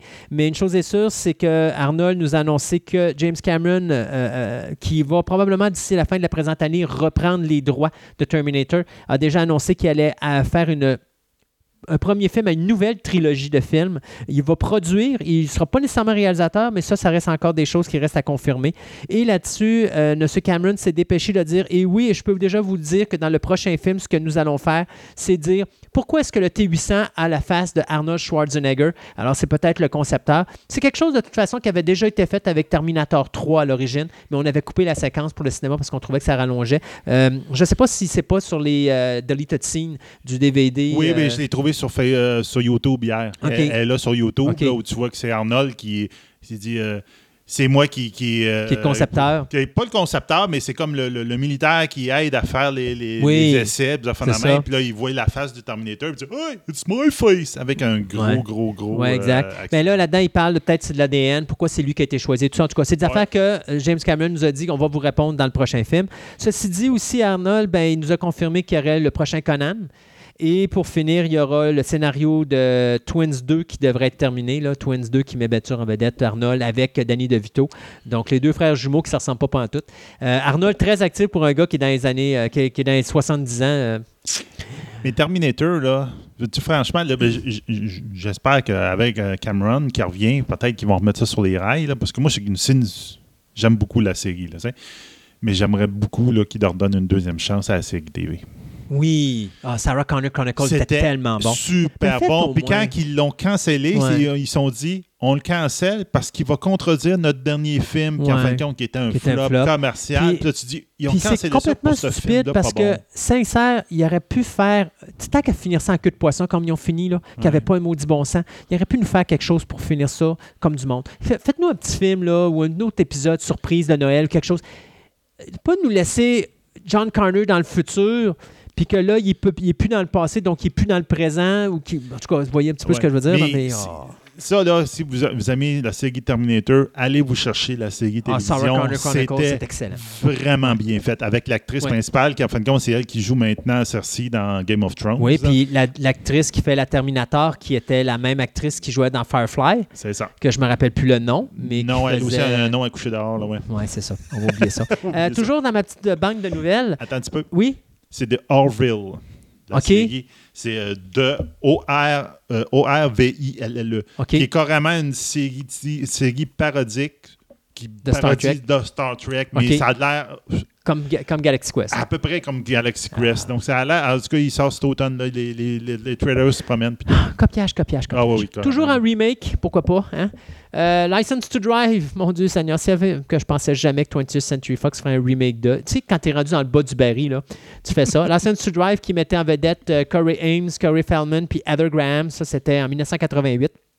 On a décidé de faire un remake de ça. Alors, c'est Alicia euh, Brophy et Scott Miles qui vont écrire le scénario. Et là, on va, comme de raison, switcher le sexe des personnages. Fait qu'au lieu que ce soit deux gars qui prennent une voiture, qui ne savent pas comment conduire une voiture, mais qui vont y aller pareil pour aller avoir une soirée de party en ville, ben là, ça va être des filles. Alors, c'est euh, John Davis qui va produire, mais tu sais, c'est comme projet qu'il fallait annoncer, mais que je me passerais bien volontiers. Et j'ai gardé en dernier The Birds.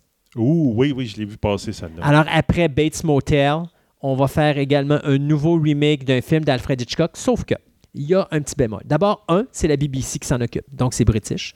Deux, on va faire un remake, mais qui va être une adaptation beaucoup plus précise du roman de Daphné du Maurier, euh, le roman qui avait été écrit en 52, euh, puis qui avait été la, base du film de Hitchcock en 63. La seule chose qu'Hitchcock a gardé là-dedans, c'était l'attaque des oiseaux. Puis euh, je pense qu'il y avait deux, trois petites séquences qui avaient vu, euh, vu le film, et pour le reste, il avait pris le roman, puis il s'en était carrément débarrassé. Il avait juste pris le concept de base, puis travaillé là-dessus. Alors là-dedans, ben, l'histoire, c'est que ça va se passer juste après la Deuxième Guerre mondiale, puis ça va suivre l'histoire d'une famille qui commence à remarquer que les oiseaux dans leur secteur deviennent de plus en plus agressifs, mais ça, ça va dépendre de la marée. C'est haute ou c'est basse. Fait que. euh, puis là, ben, là, ils vont se rendre compte qu'au niveau de l'Angleterre, il y a de plus en plus d'attaques d'oiseaux et tout ça. Puis là, ben, le père va essayer d'amener sa famille dans une petite maison isolée pour les protéger. Bien sûr, ce qu'on va voir dans le reste de la série, ça va être l'attaque de ces oiseaux-là. Il n'y a pas grand-chose d'autre qui nous est annoncé pour le moment. On sait que c'est pour une mini-série télé, mais pas plus que ça. Euh, L'autre chose que je peux vous dire aussi là-dessus, c'est qu'il y avait déjà eu un projet de remake euh, en 2000 qui devait être réalisé par Martin Campbell, celui qui nous avait donné GoldenEye de James Bond, Ouais, ouais, ouais. et qui devait mettre en vedette George Clooney, Naomi Watts. Donc, euh, ça aurait été probablement quelque chose d'intéressant, mais c'est un projet qui avait échoué. Alors, euh, j'ai bien hâte de voir The Birds remake mini-série britannique, ce que ça va donner. Oui, effectivement. Euh, Tiens, on va finir avec toi ce coup-ci. Oui, OK, c'est bon. Donc, euh, avais-tu écouté la série John Constantine? J'ai pas écouté encore, je suis pas rendu là. qui a été cancellée? Elle est été dans cancellée. liste. Ouais, Ben, elle va être dans ma liste, mais là, je pense que je l'ai mis sur le, le podium d'attente parce que là, j'ai entendu dire qu'il allait sortir le personnage dans une autre série. Exactement. Ben, Alors, ça, c'est, vraiment. quand tu dis qu'il y a des séries de même que. Le- un personnage dans la série fait la série. C'est lui qui. C'est pas parce que son nom, c'est le, le nom de la série, là, mais c'est vraiment c'est le personnage, tu l'enlèves, il n'y a plus de show parce Ouais. que c'est lui qui prend toute la place. Ben, on se rappelle que justement, ben, il y a déjà eu un film. que- Ben oui, c'est euh, c'est euh, Constantine avec euh, Keanu Reeves. Ken- Keanu Reeves, qui avait plus ou moins bien fonctionné en qui était pas 2005. mauvais, par il exemple. était pas mauvais. Moi, je l'avais quand même aimé, mais ça n'avait pas fonctionné ben, commercialement là, en 2005.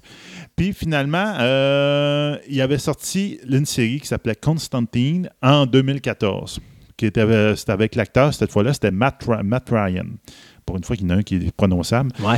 Et malheureusement, la série avait été cancellée après 13 épisodes. Euh, on se rappelle, bon, ceux qui ne savent pas, Constantine, ça se passe dans l'univers de DC Comics.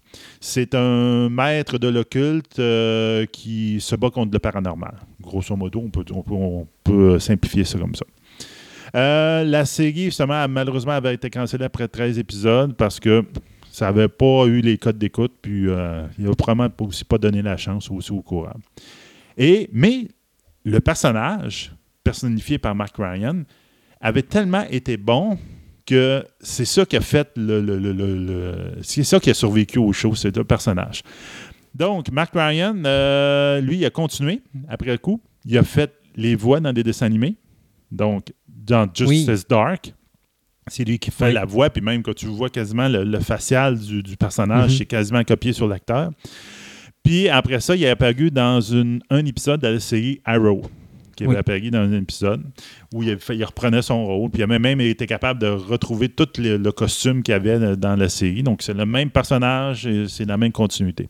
Et finalement, ils ont annoncé que probablement, très, très, très probablement, John Constantine va apparaître dans Legend of Tomorrow, donc l'autre série de DC Oui. qui est idée avec les super-héros. Il devrait être un personnage principal de la saison 3. D'ailleurs, c'est drôle parce que ça, tu parles d'une série qui devait n'avoir qu'une saison à l'origine. Ah oui, oui. Ben, c'est inégal. Moi, j'ai pas détesté la première saison. J'ai arrêté après trois épisodes. Je pense que j'ai dit non, c'est pas mon genre, c'est trop rigolo. Tout. Mais en fin de compte, à un moment donné, j'ai dit bon, je vais lui donner une chance. Je vais écouter la première saison. J'ai fait waouh, c'est bien. La deuxième saison, ils m'ont perdu un peu avec leur setting puis tout. Mais bon, regarde, c'est une série que je te Ouais. dirais qu'il y a encore moi, des fans. moi, ouais. Je te dirais, d'après moi, la troisième va peut-être probablement être meilleure parce que, tu sais, quand tu fais un show qui est supposé être une saison, puis que là, tu te fais dire qu'il va en avoir une deuxième, tu n'es pas nécessairement prêt. Fait que quand tu t'en vas dans ta deuxième, ben là, tu as moins d'idées parce que tu pas mindé là-dessus, mais probablement que pendant toute la deuxième saison, ils ont eu le temps de penser à une troisième si ça devait être le cas. Alors, je pense que d'après moi, il y a de fortes chances que la troisième soit plus intéressante. C'est exactement. Donc, on verra bien qu'est-ce que ça va donner.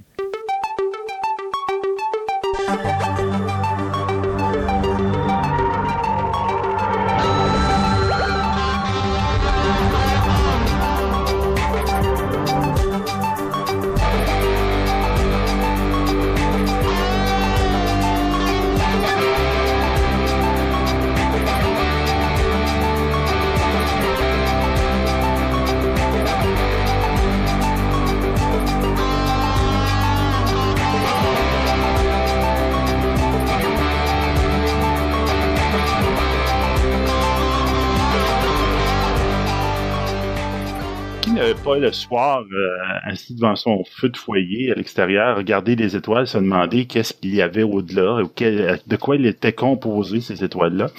Donc c'est un peu euh, le hobby des astronomes amateurs. Puis euh, aujourd'hui, on reçoit François qui est là pour nous parler un peu de son de sa passion pour l'astronomie en amateur. Donc bonjour François. Ben, bonjour. Je voudrais savoir, ben, toi, tu es astronome amateur depuis combien de temps? Oh, bonne question. C'est quand même un loisir que je pourrais considérer d'assez euh, récent. Là, euh, si je considère que euh, certains des astronomes avec qui euh, je m'adonne à cette, cette passion-là présentement, il y en a qui, ont, qui observent depuis euh, des fois 35 ans et plus. Là. Fait que moi, je suis pas dans ces ligues-là. Là. On pourrait dire, là, c'est, comme peut-être un 5-6 ans, là, quelque chose de même. OK, donc c'est à peu près 5-6 ans. Tu fais partie d'un club, je comprends bien. Ben, en fait, je l'ai fondé, je l'ai cofondé. hein. On, on était, euh, dans le fond, quand j'ai commencé, faire une histoire courte, euh, quand j'ai commencé l'astronomie, euh, rapidement, ce que j'ai proposé à ma fille, c'est avec ma fille, j'ai commencé ça, c'est parti d'elle. Elle avait fait une recherche à l'école, puis elle tombait un peu en, en amour avec ça, les planètes, les étoiles. Puis moi, j'avais toujours eu cette...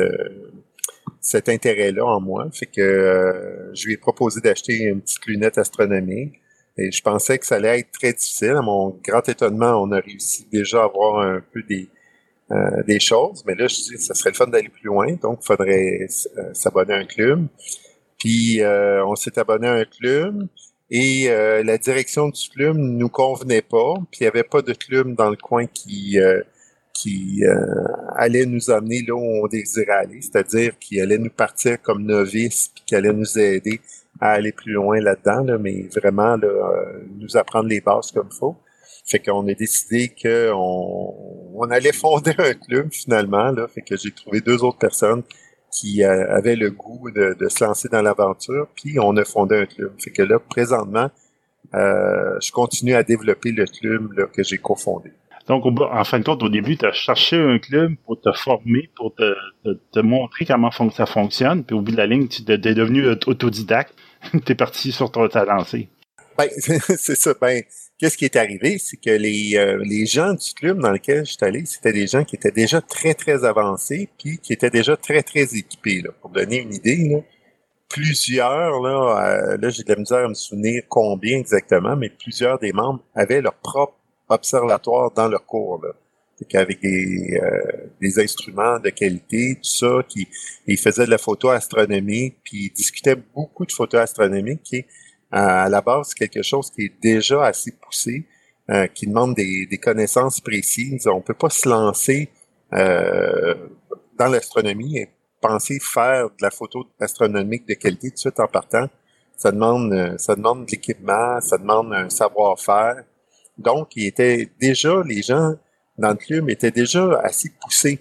Fait que c'est pour ça que moi, je, je trouvais que mon besoin n'était pas répondu. C'est pas que les gens, ils voulaient pas euh, m'aider là-dedans, mais c'est qu'ils étaient déjà tellement très loin que l'écart était comme un peu trop grand. Fait que c'est comme ça que euh, le besoin est arrivé de dire, ben, nous, on va créer un club pour des novices, là, ben, qui va prendre les gens, on va accueillir aussi les expérimentés, c'est, essentiel, mais on, va accorder une importance là, euh, particulière aux gens qui commencent. Et euh, depuis ce temps-là, ben là, ça fait maintenant, euh, on a commencé nos activités là, officiellement en janvier 2015. C'est qu'on a un petit peu plus que deux ans. Puis on continue comme ça à aider les gens qui veulent commencer l'astronomie, à faire leur premier pas. Fait qu'on a des gens qui arrivent, mais on a aussi des, des, astronomes, des astronomes amateurs expérimentés dans notre club qui vont venir les épauler et les aider. Ben, justement, mettons que je suis un astronome amateur, ben, un, astronome amateur en devenir, et je ne sais pas encore si je vais aimer ça, quoi que ce soit. Donc, euh, quand j'arrive dans votre club, et euh, tu es là pour euh, m'instruire là-dessus, qu'est-ce que ça me prend de base pour partir être un astronome amateur, pour commencer, pour voir est-ce que j'aime ça? Ben, c'est pas plus compliqué que ça prend deux yeux. ah, bon, ok, ça, je suis pas pire. Déjà équipé, ça coûte pas trop cher. oui, c'est aussi bête que ça, parce que dans le fond, c'est ça, euh, c'est comme ça que ça a commencé, euh, l'astronomie amateur, finalement. C'est que les gens ont, ont, levé les yeux au ciel, un peu comme dans ton introduction, quand tu dis qu'autour du feu de camp, on regarde les étoiles au-dessus de notre tête. Mais c'est comme ça que ça a commencé. Les gens ont tout simplement regardé ce qui se passait au-dessus de leur tête.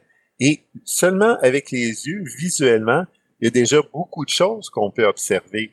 Euh, oui, les étoiles, mais il y a les qui forment des constellations, fait qu'on peut apprendre notre ciel comme ça en voyant les constellations, mais on peut voir euh, différents phénomènes célestes. On pense aux, aurores boréales, euh, qui offrent un spectacle euh, vraiment éblouissant pour ceux qui ont eu la chance d'en voir. on pense on peut voir euh, la station spatiale passer. Fait que c'est amusant, c'est un, point lumineux, hein, très lumineux. C'est un des objets les plus lumineux qu'on peut voir dans le ciel. Mais c'est tout petit, puis ça passe assez rapidement dans le ciel. On peut voir euh, des, étoiles filantes. Hein, on pense aux fameuses Perséides en haut que les gens connaissent assez bien, là, la pluie d'étoiles filantes. Fait que ça aussi, c'est très spectaculaire. Euh, on peut penser aussi avoir, mais ça, faut être chanceux. Là, ils appellent ça des, des bolines, c'est des, euh, c'est comme des cailloux qui rentrent dans l'atmosphère, puis là, ils laissent une traînée, ça devient très, très, très lumineux. Tous ces phénomènes-là que je suis en train d'énumérer, c'est des phénomènes qu'on observe avec les yeux. Là. Euh, je veux dire, on peut pas penser à, prendre un, télescope ou des jumelles ou une lunette astronomique pour observer ça. C'est des, des, des, spectacles qui se savourent avec les yeux. OK, tu me parlais de bolide justement, on va essayer de démystifier quelque chose pour bien placer le monde. On parle d'astéroïdes, de météorites, là tu me parles de bolides. Y a-t-il une différence entre les, euh, ces différents objets célestes? Oui, en fait, euh, il y, a, toute une toute une catégorie, là, si on veut, euh, d'objets célestes. Là. on pense, par exemple, les, les comètes. Les gens ont souvent l'impression que les comètes, c'est ça se déplace dans le ciel. sais, quand on voit les, les images de comètes, on voit les comètes, les, comètes extraordinaires avec leur queue là, euh, qui, s'étire derrière. C'est vraiment là, euh, c'est un spectacle magnifique. J'ai eu la chance d'en voir une là, extraordinaire. Là, si ma mémoire est bonne, c'était euh, Alba. c'est vraiment là, visuellement là, puis ça aussi, ça savoure très bien avec les yeux. Là. Moi, j'avais pas rien quand je l'ai vu cette fois-là. Et euh, les comètes se déplacent pas dans le ciel. C'est pas comme une étoile filante. Là. Euh, dans le fond, leur déplacement, il est tellement... Euh, oui, ils se déplacent très vite, mais ils sont très loin comparativement à des étoiles filantes qui sont très proches, qui rentrent dans l'atmosphère. Hein, fait que donc, ils sont collés sur nous. Tandis qu'une comète, c'est très, très, très loin. Fait que son déplacement apparent est quasiment nul. Fait que dans le ciel, c'est un objet qui est plutôt fixe. Fait que euh, de la même façon, d'autres objets qui se déplacent, comme ça, on, va penser, euh, par exemple, euh, aux, météores. ben, le nom qu'on donne aux météores, c'est ceux qui vont rentrer dans l'atmosphère.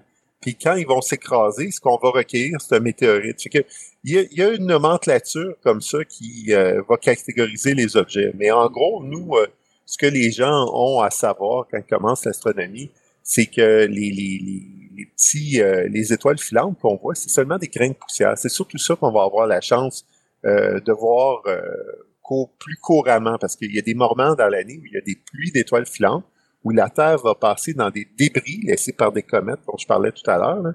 Mais ces comètes-là qui tournent autour de la Terre laissent des débris dans l'espace et la Terre rentre dans le champ de débris. Et tous ces petits morceaux-là, euh, c'est gros comme des grains de poussière, mais en rentrant dans l'atmosphère, ça va produire un phénomène lumineux. C'est ce qu'on va appeler les étoiles filantes. Fait que, c'est beaucoup ces, ces étoiles-là que les gens vont avoir la chance d'observer, là, euh, comme là, bientôt, là, euh, on va arriver à mi-août, là, et on aura nos fameuses Perséides. OK, donc ça, c'est ces Perséides-là, ou encore des étoiles filantes, comme tu dis, c'est rien que de la poussière. En fin de compte, c'est minuscule, mais c'est juste que ça fait un effet extraordinaire quand ça part dans l'atmosphère. Oui, c'est ça. C'est que qu'est-ce qui arrive, c'est que le, le, ce grain-là de poussière va entrer tellement vite qu'il va se produire un phénomène où l'atmosphère va commencer à émettre de la lumière. Là compte tenu qu'à la vitesse où ça rentre, ces petits grains-là de poussière, c'est là qu'il va avoir une petite traînée lumineuse qui va vraiment être... Euh, c'est tellement éphémère, là. C'est comme euh, quelqu'un dit « Oh, il y en a une! » puis c'est déjà fini.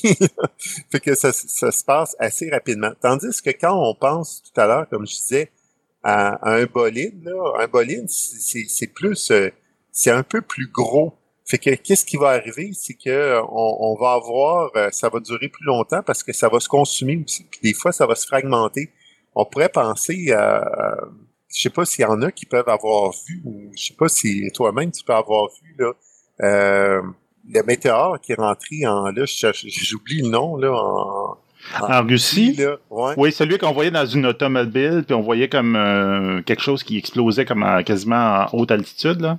Oui, ben c'est ça. Fait que, tu sais, puis euh, si je me souviens bien, celui-là, il, s'était fragmenté. Ben, du moins, moi, je me rappelle les deux derniers que j'ai eu la chance de voir, ils se sont fragmentés. Fait que on voyait même les fragments lumineux.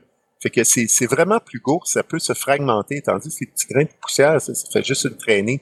Tandis que les autres, ça dure plus longtemps ça émet une lumière très, très intense. Puis en plus, ben, ça, ça peut aussi se, se fragmenter. Là.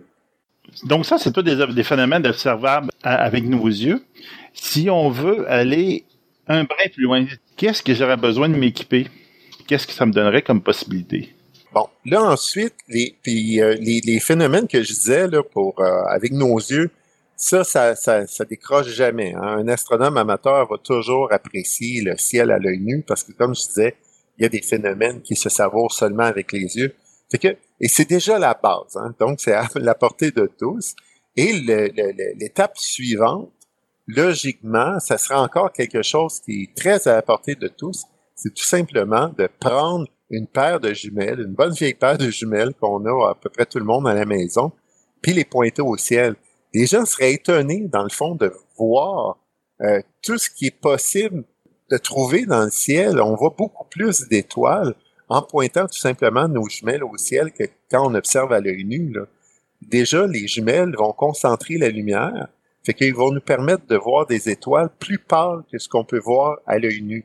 Fait que, et déjà là, ça va être possible d'aller chercher euh, plus de détails, plus d'étoiles. Ah, OK. Je savais que si on faisait de l'observation en campagne, on allait voir plus d'étoiles qu'en ville à cause du phénomène qu'on appelle la pollution lumineuse, qui est engendrée par la lumière ambiante et permanente des villes. Donc, ce que tu me dis, c'est qu'on peut voir un phénomène semblable, soit un ciel beaucoup plus étoilé, si on observe avec des outils tels les jumelles. Oui, ben c'est ça, c'est que et là, le, phénomène de pollution lumineuse est intéressant ici. Dans le fond, euh, nous, les astronomes amateurs, nous autres, on, cherche les ciels noirs et euh, oui, euh, il y en a de moins en moins. Là, ils sont, faut s'exporter, il faut se, faut aller faire un, une petite balade, un petit voyage là, de, s'exiler en campagne. S'exiler, ouais, de deux ou trois heures de voiture pour enfin trouver un beau ciel noir. comme on dit nous autres, un, beau ciel noir, ça vaut ça vaut de la puissance de télescope dans le fond parce que avec un ciel noir, déjà en partant juste à l'œil nu, on voit des choses qui, dans une région comme la mienne, moi je suis, on pourrait dire peut-être semi-urbaine, là, euh, il y a des choses que je peux pas voir à l'œil nu, mais si je vais, par exemple, à Mégantic, qui ont déjà un soleil, un ciel euh, plus noir, euh, il y a des choses que je peux voir à l'œil nu qu'ici, ça va me prendre des jumelles pour voir. Fait que, oui, la, prochaine étape, c'est les jumelles vont nous permettre de voir, dans le fond, des, des objets plus pâles. Et en astronomie, ce qu'on cherche à faire avec nos autres appareils, c'est justement de voir, de concentrer la lumière pour voir des objets plus pâles. Et ça, c'est souvent quelque chose qui étonne les gens parce que et les, les, les, les commerçants jouent là-dessus. Ce qu'ils nous vendent quand ils veulent nous vendre des instruments pour observer le ciel, ils nous vendent euh, du grossissement. Ouais, on va, vous allez le voir plus proche. ah oui, vous allez le voir 350 euh, fois, 600 fois, grossi 600 fois. C'est pas ce qui nous intéresse plus que ça, le grossissement. Oui, des fois, on aime grossir un peu, mais les objets, des fois, ils sont souvent gros dans le ciel, mais ils sont très pâles. Par exemple, si on pense à, la galaxie d'Andromède, qui est une super belle galaxie, si les gens tapent euh, sur Google euh, galaxie d'Andromède, ils vont voir une belle image de la galaxie d'Andromède qui est vraiment spectaculaire. Là, c'est, notre voisine. Hein. Évidemment, une galaxie, c'est très très loin, mais euh, ça reste que c'est notre galaxie voisine. Puis on peut la voir à l'œil nu dans des ciels très noirs. On voit juste le cœur de la galaxie. On, voit une petite tache dans le ciel là, où elle est. Et euh, cet objet-là est très large. Je crois que c'était, euh, si ma mémoire est bonne, c'est c'est euh, six pleines lunes. Fait que cette galaxie-là, là, on pourrait mettre bout à bout six pleines lunes et c'est la dimension que cet objet-là a dans le ciel. Fait qu'on n'a pas besoin de grossir. Il est déjà, l'objet est déjà très gros dans le ciel, mais il est tellement pâle qu'on le voit pas. Fait que ce qu'on va essayer de faire, nous, c'est dans le fond de nos instruments visent avant tout à concentrer la lumière pour faire apparaître des objets qui sont plus pâles. Parce que compte tenu que les autres sont très très loin, la lumière qui arrive ici est très très faible. Fait que nous, ce qu'on cherche à faire, c'est à, augmenter cette luminosité-là. Puis la force d'un instrument, ce qui nous intéresse, c'est que sa capacité de ramasser de la lumière. Cette capacité-là, mais ben, ça va être dans la dimension, dans le diamètre du télescope. Fait que nous, ce qu'on cherche d'un télescope, c'est pas tant sa capacité à grossir, c'est son diamètre. Fait que nous, les, ce qu'on parle, on dit, ah, je me suis acheté un 10 pouces. Fait que là, la personne ramasse 10 pouces de lumière, là. Fait qu'il y a beaucoup plus de lumière qui rentre dans son appareil que moi, par exemple, qu'un 8 pouces. Euh, au nous autres, on s'est acheté un 14 pouces. Euh, je suis allé à l'Observatoire de Trois-Rivières euh, hier et eux autres, ils ont un, 16 pouces. Mais c'est ça, nous, ce qu'on cherche, c'est d'aller chercher le, plus de lumière possible. Et c'est pour ça qu'on entend parler des, télescopes qui sont en train de construire. C'est plusieurs mètres de miroirs, puis c'est de plus en plus disproportionné, parce que ce qu'on cherche à faire à chaque fois, c'est d'accumuler, d'accumuler, d'accumuler de la lumière. Ah, c'est vraiment intéressant. Ben, effectivement, c'est arrêter le premier réflexe de quelqu'un qui rentre là-dedans. Je vais avoir quelque chose, pareil, euh, une caméra, je vais avoir une caméra x50, le, zoom. Mais en fin de compte, c'est vraiment pas ça qui est important en astronomie, comme tu dis, c'est plus le diamètre de ton télescope. Ah oui, c'est on, le grossissement même. Euh, moi, j'aime ça observer à faible grossissement parce que il faut voir que c'est la que l'image que tu regardes, c'est la même quantité de lumière qui rentre dans ton appareil. Fait que si tu grossis, tu sais, euh, si euh, je veux donner une image vraiment de euh, ce qui est le plus basique, là, pense à une toast, là, puis ça, c'est ton image, là, une rôtie, là, une bonne tranche de pain rôti, là. OK. que la lumière que tu mets sur ton image, c'est ta confiture. ben, la lumière qui rentre dans ton télescope, c'est tout le temps la même dose de confiture. Fait que si tu cherches à la grossir, fait que à faire occuper le plus de surface possible, ben ta confiture, tu vas l'étendre le plus possible, puis il n'y en aura pas épais. Mais si tu euh, si tu travailles pas avec grossir, des, des, des en cherchant à grossir dans le fond ton objet, ben, si la confiture va être concentrée, dans ce coin-là, ben, il va avoir une, une, couche plus importante de confiture. Là. Fait que si tu découpais ta, ta, rôtie, tu aurais une rôtie qui goûterait un petit peu plus ta confiture de fraises ou peu importe. Là. Fait que c'est un, peu ça qu'on cherche à faire. C'est que si, euh, si tu euh, essayes de grossir, mais sur ton image, c'est la même quantité de lumière qui va être répandue sur l'ensemble de ton image, ce qui va faire que ton image va être plus pâle parce que dans le fond, ta luminosité va être étendue comme ta confiture Statos.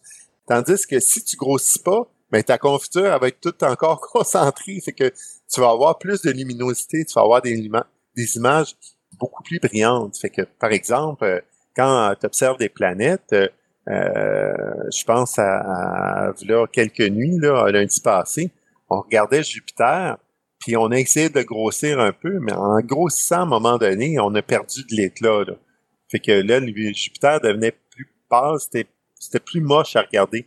Fait que ce qu'on a fait, c'est qu'on a réduit le grossissement. Fait que les détails étaient plus petits, mais ils étaient plus facilement distinguables à cause de ça. Fait que la grande tache rouge, ça donnait un tout petit point rouge, mais on la voyait très bien. Là. Fait que souvent, on ne cherchera pas justement à grossir pour ces raisons-là. Là parce qu'on garde la luminosité.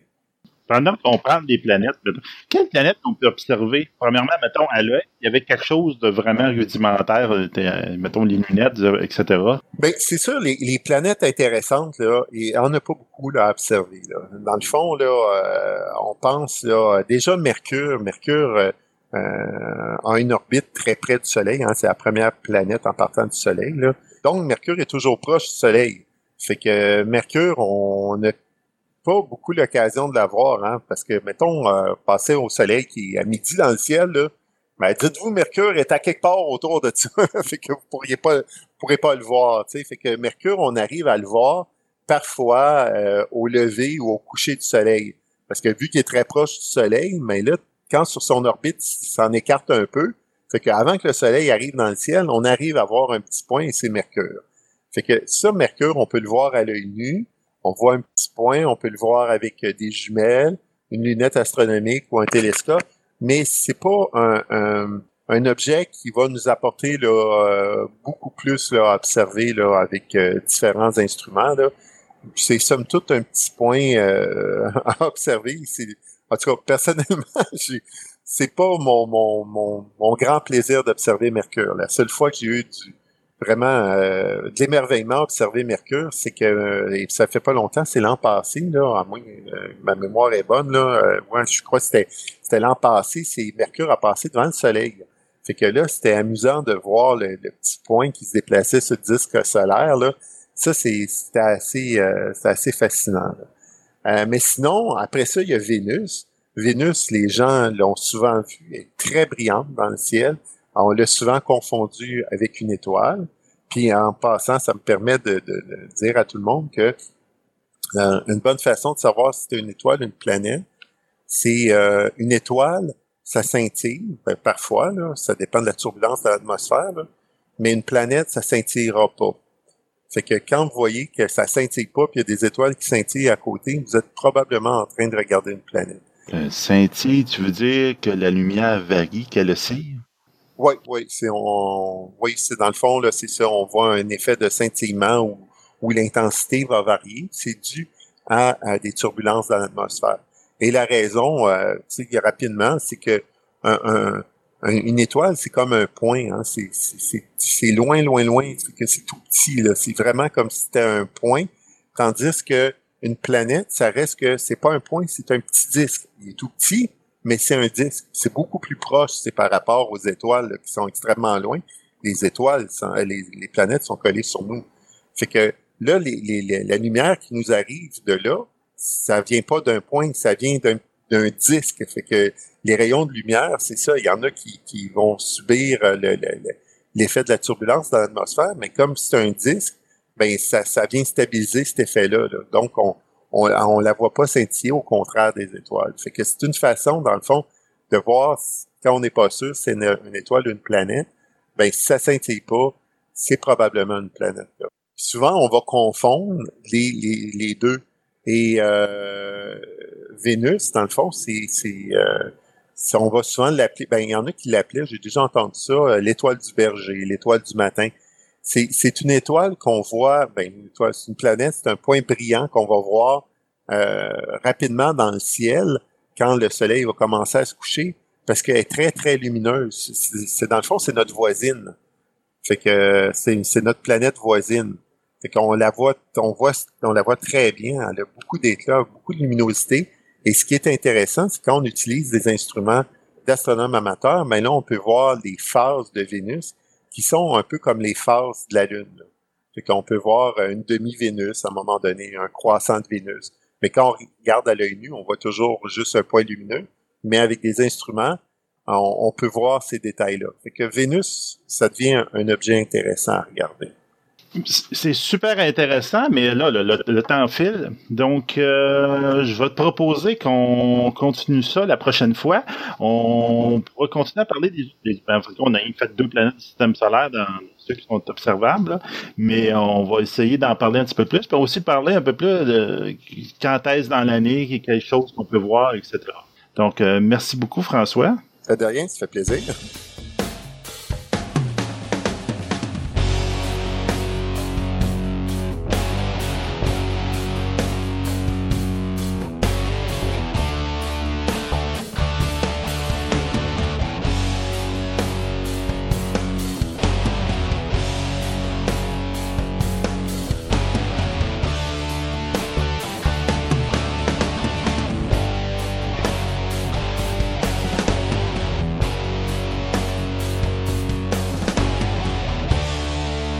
Nous allons parler de Disney, de l'entité, de, la compagnie, non pas des films en particulier, mais de d'où c'est que c'est parti, qu'est-ce que c'est devenu et le monstre ouais, que c'est devenu c'est présentement. surtout le monstre que c'est devenu, c'est incroyable. là. Qui aurait dit dans les années euh, fin des années 90, début des années 2000 que Disney serait où est-ce qu'ils sont, alors qu'ils étaient sur le bord de la faillite à ce moment-là? Euh, non, c'est ça. On va, on- je vais vraiment vous montrer un petit peu euh, comment Disney s'est positionné. D'ailleurs, c'est comme j'expliquais en début d'émission, à un moment donné, c'est une chronique que j'ai fait euh, à Choix Radio X. Je pense que c'était le 15 août dernier. Ouais. Et je la reprends pour nos auditeurs parce que c'est pas tout le monde qui a écouté Choix. D'ailleurs, si vous allez sur la page Facebook euh, de, de- de Fantastica, je vais également mettre le lien pour ceux qui veulent aller sur le site de Choix, écouter la chronique euh, Ben oui. originale. Qui va être pas mal la même affaire que ce que je vais vous dire là, mais euh, pas dit de la même façon. Mais tout ça pour dire qu'on va, on va vous montrer un petit peu comment, un petit peu l'historique. Donc, on va parler d'où est parti Disney, comment ça a évolué et comment ça en est venu à être ce que c'est aujourd'hui. Fait que Disney, ben, bien sûr, ça a été créé en 1923, plus précisément le 16 octobre 1923 par deux frères. Donc, on a euh, Walt Disney, bien sûr, que Celui tout le monde connaît, celui que tout le monde connaît, et Roy Disney, celui que personne n'a jamais vu, mais qui a été présent jusqu'au début des années 2000. Euh, puis qui a, il s'est assuré que l'idéologie de son frère demeure tout au long euh, de l'histoire de, de- de Disney. La création de Disney, ça s'appelait Disney Brothers Cartoon Studio en 1923. Ça a été changé de nom à Walt Disney Studios en 1926, avant de devenir le Walt Disney Production en 1929. Il faudra attendre en 1937 avant d'avoir le premier long métrage de Walt Disney. Euh, à l'époque, c'était tous des petits courts-métrages, mais Walt Disney en 1937 a décidé, écoute, là, on va faire un long métrage. On est bon pour les, la, la Ligue des Grands. On est bon pour la Ligue des Grands et malgré que tout le monde pensait qu'ils allaient faire un flop monumental, euh, écoute, on parle de quand même un dessin animé à 30 images secondes, tu as un dessin par frame, donc tu as 30 frames par seconde, tu as, 60 secondes dans une minute et tu as un film de 80 minutes, faites le calcul, c'est beaucoup d'images. Oui, pas mal. Alors, bien sûr, on parle ici de Blanche-Neige et les Sept Nains, qui a été un succès monstre et qui a changé euh, la face du monde de l'animation comme on l'a connu. Ben, c'est ça. En tout cas, c'est encore là, encore de même aujourd'hui, là, mais à l'époque, c'était encore plus. C'était comme dessin animé, c'est pour les c'est pour les enfants, là. c'est pour les C'est jeunes. plus comme ça c'est- aujourd'hui. Aujourd'hui, c'est Parce moins. que mais- Pixar a changé la donne. oui, on s'entend, Euh, parce mais que c'est fait- parents-enfants. Oui, Mais il y a encore un lien pareil qu'un dessin animé, c'est c'est- c'est pas, c'est pas vrai pour les adultes. ça, c'est non, non, non. Puis, puis à l'époque, c'était vraiment plus familial. Aujourd'hui, c'est vraiment euh, quelque chose qui, oui, ton enfant peut l'écouter, il va trouver son, son, son euh, il va aller chercher ce qu'il ce a besoin d'aller chercher pour s'amuser puis tout ça, mais l'adulte, il y a ces petites blagues qui sont faites pour lui, qui sont un petit peu plus matures. Donc, le dessin animé a totalement transformé entre Blanche-Neige et euh, la- la- la- le, film d'animation à la, à la Shrek, genre aujourd'hui, ou les pingouins de Mais Madagascar. Ce que je voulais dire surtout, c'est qu'à l'époque, quand ils ont mis Blanche-Neige, qui était une heure, quoi? C'est une heure- 80, c'est 80 minutes. 80 minutes. Bon, une heure- presque Une une heure heure, et demie- une heure 20, une heure et demie. À ce moment-là, de prendre le deal, de dire, regarde, il y a quelqu'un, on est capable d'asseoir des adultes dans une salle Ben, surtout les enfants, parce que les enfants, c'était les enfants. pendant une heure et demie Oui. pour écouter un dessin animé. Exact. C'était quelque chose. mais C'est ça, à C'était quelque c'était chose. quelque chose. Oui. Et euh, ils ont gagné leur pari. Parce que veut, veut pas. euh, pff, Disney Ah oui, ça a été parti un de gros, gros, gros succès. là. Exactement. Après ça, bien, euh, ça- on va se diriger en 1952 avec la création de Buena Vista. Puis Buena Vista, c'est comme une sous-branche de Disney, mais ça va demeurer le nom que Disney va utiliser euh, dans toutes ses productions. D'ailleurs, si vous allez voir, mettons, sur euh, Box Office Mojo, puis vous allez voir les Box Office de l'année, vous verrez jamais Disney apparaître. Vous allez voir BV pour Buena Vista. OK. C'est comme un surnom. C'est leur surnom qui pour leur maison de production de films. Exactement. Fait que même si c'est Disney, euh, Disney Pictures Production, euh, ça demeure quand même que Buena Vista est utilisé comme sous-titre ou sous-nom. Alors, quand on voit BV, vous savez qu'on parle de Disney à ce moment-là. 1955 va marquer bien sûr l'ouverture des parcs de Disneyland. Et après ça, ben, le moment critique qu'on va tous connaître, c'est le, 13 le 15 décembre 1966, où euh, malheureusement, Walt Disney va mourir euh, suite à des complications dues à un cancer des poumons. Euh, donc là, la compagnie va commencer à vivre un changement. Roy Disney va devenir le CEO de la compagnie et lui va commencer à développer les parcs de Disneyland pour garder vraiment l'esprit de son frère et il va aussi maintenir la décision de continuer dans la direction familiale jeune euh, toutes les, les productions qui vont suivre, que ce soit les films d'animation ou le film film, parce qu'à un moment donné, Disney va également faire des films avec des personnages réels. D'ailleurs, tous ceux qui connaissent l'histoire de Disney, vous allez tous vous rappeler de Kurt Russell, à quel point il était beau quand il était jeune, parce qu'il a commencé sa carrière chez Disney. Fait que Oui. des fois, tu le regardes puis tu te dis, mon Dieu, Snake n'aura jamais été aussi jeune. Ça fait quand même drôle de le voir à l'écran à ce moment-là. Et là, tranquillement, pas vite, on va sentir un changement vers la fin des années 70, début des années 80. Là, ce qui se passe, c'est que euh, Disney euh, Picture euh, va commencer à faire des films un petit peu plus adultes. Donc, on pense Le Trou Noir de Black Hole. On pense Something Wicked This Way Come, qui je pense était la foire aux ténèbres. On pense également à some- The Watchers in the Wood, des, the Wind. des yeux dans la forêt, qui sont des, films qui vont être 14 ans à Québec.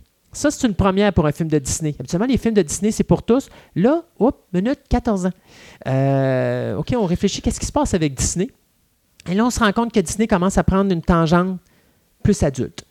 Et euh, on a le CEO à cette époque-là euh, de Disney qui va être Ron Miller, qui va créer Touchstone Picture. Touchstone Picture, ça va être comme une sous-branche de Disney qui va se spécialiser dans les films pour adultes. Pretty Woman, euh, Good Morning Vietnam, Dead Poet Society, des, des films Mr. Zolan's Opus, tous des films qui sont plus un auditoire adulte, mais qui ont un succès monstre.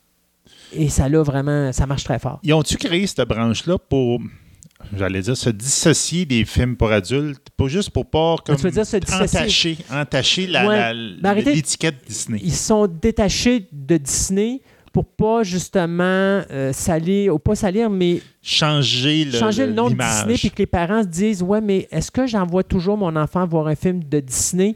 Parce que là euh, Good Morning Vietnam t'as Ro- Robin Williams qui sac dans le film euh, Ah oui, puis c'est un film de guerre à base, regarde. C'est- pas nécessairement. euh, alors non ils ont vraiment séparé les deux pour vraiment dire ok ça c'est notre ligne cinéma adulte il n'y a pas beaucoup de monde dans les années 80 qui savent que Touchstone Pictures c'est Walt Disney ben c'est sais. caché. Là. Euh, exactement. Buena Vista aussi est encore là. Buena Vista, Vista aussi va produire certains films, mais Buena Vista va toujours demeurer associé à Disney. Ouais. D'ailleurs, vous allez voir à un moment donné des comics, des dessins animés qui vont être à l'écran. Vous allez, ma- vous allez voir Buena Vista présente, genre La Belle et la Bête. Mhm. Euh, pas La Belle et la Bête, pardon, excusez, Euh, La Belle et le Cochard. Lady, ah, oui, Lady oui, oui. and, and the Tramp. Vous allez voir, c'est marqué Buena Vista.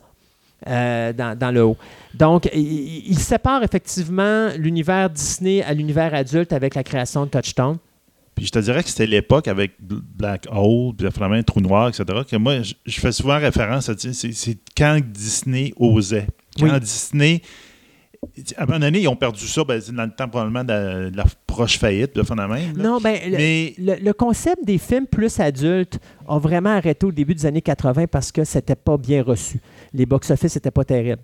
Alors, ils ont perdu, ils ont perdu cette direction-là tranquillement, pas vite. Et c'est là qu'arrive Touchstone parce que c'est là qu'on s'est dit, on veut s'en aller dans ce type de film-là, mais on voit que la branche Disney n'est pas faite pour ça, donc on crée Touchstone. Ouais. Et Touchstone, ça a été un succès tout de suite, tout de suite, tout de suite. là. Je veux dire, ça a été immanquable. Ben, Euh, Good Morning Vietnam, regarde, on, oui. on le cite encore. pourtant, ça fait combien d'années? Oh Quasiment oui, 30 puis ans. Pretty in Pink, euh, pas Pretty in Pink, je veux dire euh, Pretty Woman. Pretty Woman. Puis le premier film, parce que tu as Ouais. Michael Esner, qui est de Paramount, qui va devenir le nouveau CEO en 84, qui lui va faire Who Framed Roger Rabbit, qui est encore produit par Touchstone et qui est un, succès monstre. Et, et donc, on voit vraiment là, que euh, les deux entités de Disney ont énormément de succès. D'ailleurs, Esner, c'est important parce que ce gars-là va changer beaucoup de choses chez Disney. Et, et- et sa- son début de carrière avec Disney est excellent. Dites-vous qu'il est responsable aussi de films d'animation très populaires. là. On, on parle de Little Mermaid, on parle du Lion King, euh, on parle de Aladdin, on parle de Beauty and the Beast. Donc, la il- nouvelle génération, La je te dirais, ouais. de films d'animation de Disney. Là, Exact. Fait qu'à ce moment-là, on voit vraiment que là, ce gars-là a vraiment euh, une main de fer puis que ça fonctionne. Il il a le doigt magique pour faire en sorte que Disney avance vers de beaux horizons. Mais ça se gâte. Ça se gâte vers la fin des années 90, début des années 2000. Principalement, je vous dirais, je crois, c'est 2002 ou 2003 où là, l'eau a commencé à faire déborder le vase, a commencé à déborder du vase. Pourquoi? Parce que dans les années 90, Eisner a commencé à faire en sorte que le nom Disney Animation a commencé à perdre des plumes. Pourquoi? Il prenait des classiques de l'époque, Blanche-Neige, Cendrillon, Lady and the Tramp, euh, tous des gros classiques d'époque, et là, il fait des suites direct to DVD, donc directement en vidéocassette. Sauf que le problème, C'est pas bon. c'est pas bon. Non, c'est vraiment pas bon. C'est vraiment pas bon. Euh, même Aladdin 2, on a fait une suite, puis Robin Williams avait dit Je ne reviens pas. Et ça a été. euh, euh, le film était vraiment ordinaire. Et finalement, euh, Eisner a réussi à convaincre Robin Williams de revenir pour le troisième. Mais la qualité n'était pas là. C'était pas la qualité des films au cinéma. Et c'est normal. Il n'avait pas mis l'argent qu'il y avait sur une production cinématographique. Il mettait l'argent pour mettre ça en vidéocassette pour faire une passe de cash. Ben, c'est ça, c'est rien qu'une pause de cash. Et là, le, le- le- le nom Disney commence à perdre son, son nom associé à qualité. Là, maintenant, on pense Disney, puis on pense navet. Et là, on va en début des années 2000, où euh, c'est 2002 ou 2003, excusez, là, j'ai pas la date en tête, mais on a le film Around the World in 80 Days avec Jackie Chan, et on a également The Alamo avec Dennis Quaid, qui font des flops monumentales. On parle de films de 100, 120 millions de, boc- de- de- de budget De budget. mais ils ramènent même pas 20 millions par film. OK? Le début d'année est catastrophique. Disney, s'il n'y a pas quelque chose qui les réchappe, ils ne passent pas l'année. Et là, cette année-là, il y a deux choses extraordinaires qui se passent. D'abord, un, Pixar avec Finding Nemo, qui fait probablement son plus gros box-office de tous les temps. Pour Disney, Euh, avec, je pense, si je ne me trompe pas, juste en nord-américain, c'était 403 millions de dollars Ah, qu'ils avaient c'est ramassé. là. épouvantable, C'était vraiment incroyable. Et le premier Pirate des Caraïbes, Ça aussi, ça a été qui a été, très le- gros qui a été un box-office, un clash monumental, ce qui fait qu'on a sauvé le début d'année. Sauf que Esner, pas très content d'avoir scrappé la job puis de voir des compagnies sauver les, les- les affaires, décide d'essayer de faire des jambettes à ces compagnies-là. Donc, il va voir Pixar et offre à Pixar un deal. On va te donner moins d'argent, puis on va avoir plus de cotes sur tes revenus. Parce qu'il faut comprendre que Pixar, à l'époque, qui est une Il appartient pas à il Disney. appartient pas à Disney. C'est une compagnie qui appartenait à IL- euh, IML de Lucasfilm, qui s'est séparée de IML pour faire ses propres films et a approché Disney pour être son distributeur de films. Donc, eux, Disney finançait, puis il allait chercher une commission sur les recettes, mais le gros restait à Pixar. Alors, bien sûr, Pixar, la réaction, c'est de dire ben, sais-tu quoi? Merci, on était bien content de faire des affaires avec toi. On s'en va, on va se trouver quelqu'un d'autre qui va nous distribuer. Et là, Disney vient de perdre Pixar. Hey, c'est majeur. cette C'est très majeur. Roy Disney revient et là, Roy dit euh, Ce gars-là, je le veux plus là. Le conseil d'administration font une offre à M. Esner qui ne peut pas refuser. C'est comme on te met dehors ou tu dis que tu prends, ta, tu prends ta démission, on va te donner un beau petit chèque qui va te permettre de vivre jusqu'à la fin de tes jours, puis ça ne brisera pas ton nom. Alors Esner décide de dire je quitte Disney, je libère mes fonctions. Et à ce moment-là, il y a un certain Robert A. Iger qui va prendre sa place. Et Iger va commencer une tournure qui va non seulement sauver Disney, mais va placer les pions pour aller jouer aux échecs et mettre le reste d'Hollywood échec et mat. Ça commence avec un coup de téléphone aux actionnaires et aux propriétaires de Pixar Animation. Alors on dit, écoutez les boys, venez me voir dans mon bureau. On, vous ne faites aucune démarche pour trouver un autre distributeur de films ou un autre financeur pour vos films. Vous venez me voir à ma table, on va s'asseoir, on a des choses à discuter. Et euh, il leur a fait un offre qu'il ne pouvait pas refuser. Alors, la première offre qui a été faite, d'abord, c'est aux propriétaires de Pixar. C'est on rachète Pixar Animation. Donc, on vous donne des actions dans Disney. Euh, je pense qu'il euh, y en a un, le, principal propriétaire de Pixar a eu 7% des actions dans Disney. C'est énormément d'argent. Euh, puis l'autre, je pense que c'était quelque chose comme 5 qu'il y a eu, tout ça. Et après ça, on va voir John Lasseter. Parce que là, tout le monde dans Pixar dit Ouais, mais tu peux dealer avec nous autres, mais c'est parce que c'est pas nous, le gars avec qui il faut que tu deals. Le gars avec qui il faut que tu deals, c'est John Lasseter. Parce que dans le milieu hollywoodien, l'homme qui est le plus proche de la mentalité Walt Disney présentement à Hollywood, c'est John Lasseter. Et John Lasseter, c'est lui qui dirigeait Disney Animation. Tout ce que vous connaissez, euh, pas Disney Animation, pardon, Pixar. Pixar Animation. Donc, tout ce que vous connaissez de Pixar, Toy Story et tout ça, c'est tout lui, qui est en arrière de tout ah ça. Puis c'est tout lui qui a créé la mentalité de travail de Pixar Animation, qui est de dire, mettons un exemple, chez Pixar, vous faites trois films. Ben, vous faites un film par année. Donc, il y a trois équipes qui travaillent en même temps parce qu'on fait trois années en une. Donc, c'est-à-dire que, mettons, vous avez, euh, mettons qu'on dirait en 2000, on fait un film, en 2001, on fait un film, en 2002, on fait un film. Ben, il y a une équipe pour 2000, il y a une équipe pour 2001, il y a une équipe pour 2002. Quand l'équipe pour 2000 finit, mettons, de faire son truc, John Lasseter prend l'équipe 2 et l'équipe 3, l'amène dans le local, et là, ils, écoutent ce que l'équipe 1 a fait. Et là, l'équipe 2 et l'équipe 3 disent, mettons, OK, ben c'est quoi? Ça, on considère que ça devrait être plus comme ça, puis ça, on considère que ça devrait être plus comme ça. Et là, ils travaillent en équipe, il y a des modifications qui se font, puis après ça, l'équipe 2 et l'équipe 3 retournent travailler sur leur projet. Puis à un moment donné, c'est l'équipe 2 qui dit, OK, là, c'est l'équipe 1 et l'équipe 3 qui viennent nous voir, puis la arrive avec le monde, puis c'est familial. Alors, Iger va voir Lasseter, puis il dit OK, on achète Pixar. Pixar. Et Lasseter le regarde et dit Parfait, je veux Disney Animation. Et la différence entre Eisner et Iger, c'est qu'Iger dit Je connais pas ça, je vais donner ça à des gens qui connaissent ça. Et donc, voilà ce qui se passe. Disney achète Pixar, mais Pixar prend le contrôle de Disney Animation. Puis en plus, ils se font payer pour prendre le contrôle. C'est pas beau! Alors, à partir de Bolt, tous les films d'animation qui se font, c'est Walt Disney. C'est indirectement Pixar qui les font. Ça se voyait avec Bolt. Ah oui, avec Bolt, tu vois la, différence. Autant tu voyais dans les films, les derniers films de Disney, là, au niveau du cinéma, là, tu voyais que même la scénarisation, ça avait diminué, l'histoire était moins bonne. Puis les box-office avaient diminué. Bolt, c'est le premier film. Il n'y a pas eu un gros box-office parce que c'est comme le film transitoire. C'est-à-dire que les gens pensaient que c'était encore Disney parce que c'est pas marqué Pixar, c'est encore marqué Disney.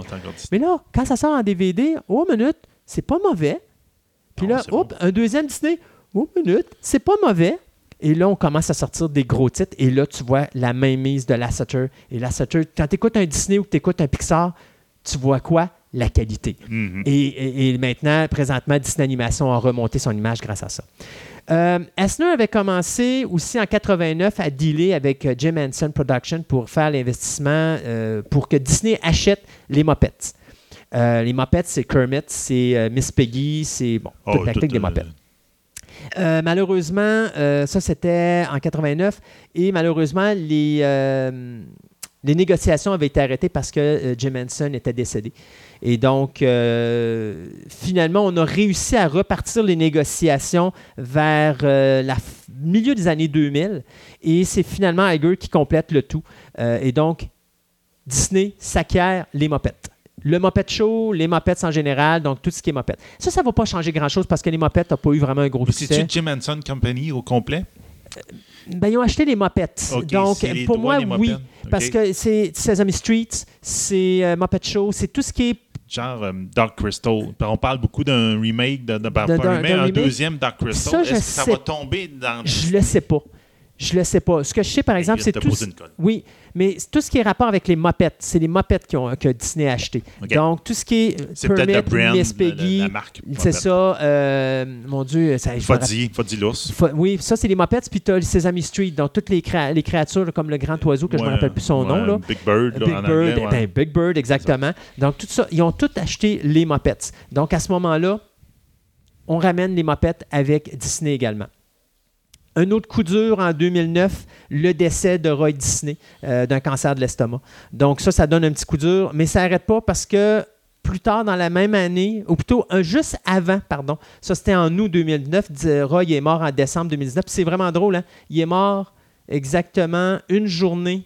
Donc, lui, est mort le 16 décembre, alors que son frère était décédé le 15 de décembre. Euh, Fait que lui, est décédé le 16 de décembre 2009 euh, du cancer de l'estomac. Mais le 31 août 2009, Disney avait euh, annoncé l'acquisition de Marvel Entertainment au montant de 4,24 mi- billions de dollars. OK? Qu'est-ce que Marvel Entertainment? Là, on va mettre les quatre sur table. Ce n'est pas, ce n'est pas Marvel Comics c'est la branche cinématographique de Marvel Comics. Donc, c'est ce qui, euh, c'est ce que Marvel faisait en production de films face à ses personnages de comic book. C'est ça. OK? C'est que faut se rappeler qu'au début, Marvel a vendu des droits à certaines compagnies qui Exact. ont fait des affaires so-so avec son produit, à un tel point qu'eux autres sont, sont un petit peu tannés. Puis on dit, on va partir une, une maison de production de films, puis on va garder comme tout le contrôle sur notre produit. Et ça remonte à Avi Arad, ça. C'est Avi Arad qui avait parti tout ça parce que lui, il voulait devenir un producteur de films. Et ça. il avait parti Marvel Entertainment. Donc, Disney achète ça. Fait que qu'est-ce que ça veut dire? Ça veut dire que s'il y a des contrats de distribution signés avec des compagnies comme Sony, 20th Century Fox, Warner Brothers, euh, ben pas Warner Brothers parce que Warner Brothers ont dit ici, là, mais euh, mettons euh, Universal, OK? Mhm. Ici, sur le continent nord-américain, c'est encore ces compagnies-là qui vont distribuer les films. Disney va chercher une petite cote parce que euh, voyons, Marvel Entertainment leur appartient, euh, mais le gros des revenus s'en va à ces compagnies-là. Mais du côté européen, ces compagnies-là n'ont pas de force de frappe, ce que Disney a. Ça, c'est la grosse force de Disney. Au niveau européen, leur, marché de distribution de films est- est un des tops au monde. Alors, ce que ça fait, c'est que quand un film comme, mettons, Thor, qui va sortir bientôt, Ben oui. va se ramasser en Europe, ben Thor va être mis sur la branche Disney en Angleterre, en France, euh, En Chine. en Chine, au Japon, en ça. Russie, n'importe où en Europe, ça va être Disney. Mais sur le continent nord-américain, ça va être la compagnie qui va le produire. Ça va être Universal, 20th Century Fox, Paramount, je ne me rappelle pas qui, qui produit Thor, mais enfin. Euh, donc à ce moment-là, faisant ça, ben Disney acquiert donc les droits des personnages de films de Marvel Comics et aussi ils ont des revenus sur tout ce qui se vend comme article promotionnel en rapport avec les films. Donc figurines, ci et ça, Ça, c'est majeur. on ramasse tout. Là. Fait que là, c'est du cash down qui rentre dans la compagnie euh, Disney. Trois ans plus tard, on continue à jouer aux échecs. Là. Ah Trois ans plus tard, on s'en va chercher le 30 octobre 2012 pour le petit montant, petit montant de 4,6 billions. C'est moins que ce que ça a coûté pour acheter Marvel Entertainment. C'est ça qui est drôle. hein. Ouais, on achète Lucasfilm. Donc, on achète toute la branche Star Wars, euh, Indiana Jones et tout le reste. On achète ILM, on achète tout. Et donc, qu'est-ce que ça fait? Ça fait ceci. Pensez à une compagnie, Disney, qui a tout ce qui est film de Marvel qui sort au cinéma, Deux fois par année, minimum. au moins. Tous les films de la guerre des étoiles, Une fois par année. tous les films de Pixar. Ça, c'est deux fois par année. c'est une fois ou deux par année. C'est deux par Parce année. qu'ils ont demandé à Pixar de faire deux films. Plus leur film d'animation, Ça en fait quelques fois par année. ça fait, ça fait, commence à faire du stock, hein? Ah ouais, oui. J'ai pas fini. Mais non. Parce que là, Disney ont décidé que là, ils faisaient des animations, ben pas des animations, des adaptations avec de vrais personnages de leurs films à succès d'animation. On a déjà eu le livre de la jungle. Cette année, on a Beauty and the Beast qui est le numéro un au box-office et qui ne sera pas déplaçable. Faites-moi confiance. Euh, on a eu, euh, voyons, euh, Cendrillon. Oui. On a eu Alice au Pays des Merveilles qui était faite par Tim Burton. On a eu Blanche-Neige qui a été faite avec Maleficent. Maleficent. Donc, ils ont déjà commencé à faire des adaptations. Là, vous allez me parler des vieux films qui ont été faits, des, des 101 Dalmatiens, des choses comme ça. Pensez-y pas. Ça, c'est une autre gamme. Parce que là, maintenant, en faisant ça, on va dans la nouvelle clique comme Marvel fait présentement. C'est-à-dire, euh, on fait un univers, le Marvel Universe puis le DC Universe se font au cinéma avec des adaptations de films, puis tout est relié, là, ben, les films de Marvel, on les considère comme ça. Donc, officiellement, le premier, ça serait dans, les alentours du Livre de la Jungle ou de Alice au Pays des Merveilles. Euh, ça, joue pas mal dans ça. Euh, donc là, voilà ce qui se passe. Présentement, on travaille sur l'adaptation de du Roi Lion, de Lion King. Oui. Donc, c'est réalisé par John Favreau, celui qui nous a donné les trois Iron Man, puis qui nous a donné le livre de la jungle. La jungle. Avec la technologie du livre dans la jungle, ça peut faire beau. Ben, c'est exactement ça qui va se faire. on Ouais, le fait ça. avec euh, des images de synthèse. On a Aladdin. D'ailleurs, on en parlait. On en- avait parlé la- il y a pas longtemps. dans la dernière émission, il me semble que je vous annonçais, ouais, ouais. que je vous annonçais que c'était Will Smith qui allait faire la voix du, euh, voyons, du génie. On a Little Mermaid qui s'en vient également, la petite sirène. Mulan qui s'en vient également, qui va être réalisé par euh, la réalisatrice Nikki Caro qui nous avait donné McFarlane USA. D'ailleurs, Aladdin, c'était euh, c'était Guy Ritchie qui faisait le film aussi. Il y a juste le Little Mermaid que j'ai pas de nom de réalisateur en- encore. Puis euh, je pense aussi encore à la dernière émission où il y a deux émissions qu'on vous parlait de Dumbo, De l'adaptation de Mhm. Tim Burton qui s'en vient avec Eva Green, Michael euh, Keaton, Danny DeVito, Colin Farrell. En tout cas, il y a du staff là-dedans, ça va être incroyable. Mais il y a d'autres films qui s'en viennent. On a Cruella, qui, ça va être la nouvelle adaptation du film Les 101 Les Dalmatiens. 101 Dalmatiens. Euh, Maleficent 2, la suite donc euh, de la sorcière qu'on va voir de Blanche-Neige. On parle d'une adaptation cinématographique de Winnie l'ourson, de Pinocchio, de Merlin l'Enchanteur, The Sword in the, So- the Stone, Peter Pan. Et euh, c'est vrai, j'oubliais tantôt, il y avait eu une adaptation qui avait été faite qui était euh, Pete's Dragon Qui a, oui. qui a été faite l'année dernière. Et Ah oui. quelque chose aussi que euh, j'ai pas parlé à choix, parce que euh, je viens de voir que Tinkerbell, avec euh, Reese Wins- euh, Wist- Witherspoon, bon, juste qu'on a de la misère avec nos noms. Non, mais elle, elle a un nom Ouais. qui se prononce mal. C'est ça, mais euh, donc qui va jouer dans Tinkerbell, donc ça aussi. Puis il y a Mary Poppins Returns qui s'en vient aussi. Puis Oui, il y a plein d'autres affaires qui s'en viennent. Donc là, ce que ça fait, c'est que Disney est positionné à un point tel que c'est incroyable, ils sont des monstres. Et pour vous donner un exemple, on va commencer en 2015. Pourquoi 2015? Parce que ça, c'est l'année où, pour la première fois, Lucasfilm, Marvel Entertainment, Pixar, les Muppets, ça rentre toutes en bloc ensemble.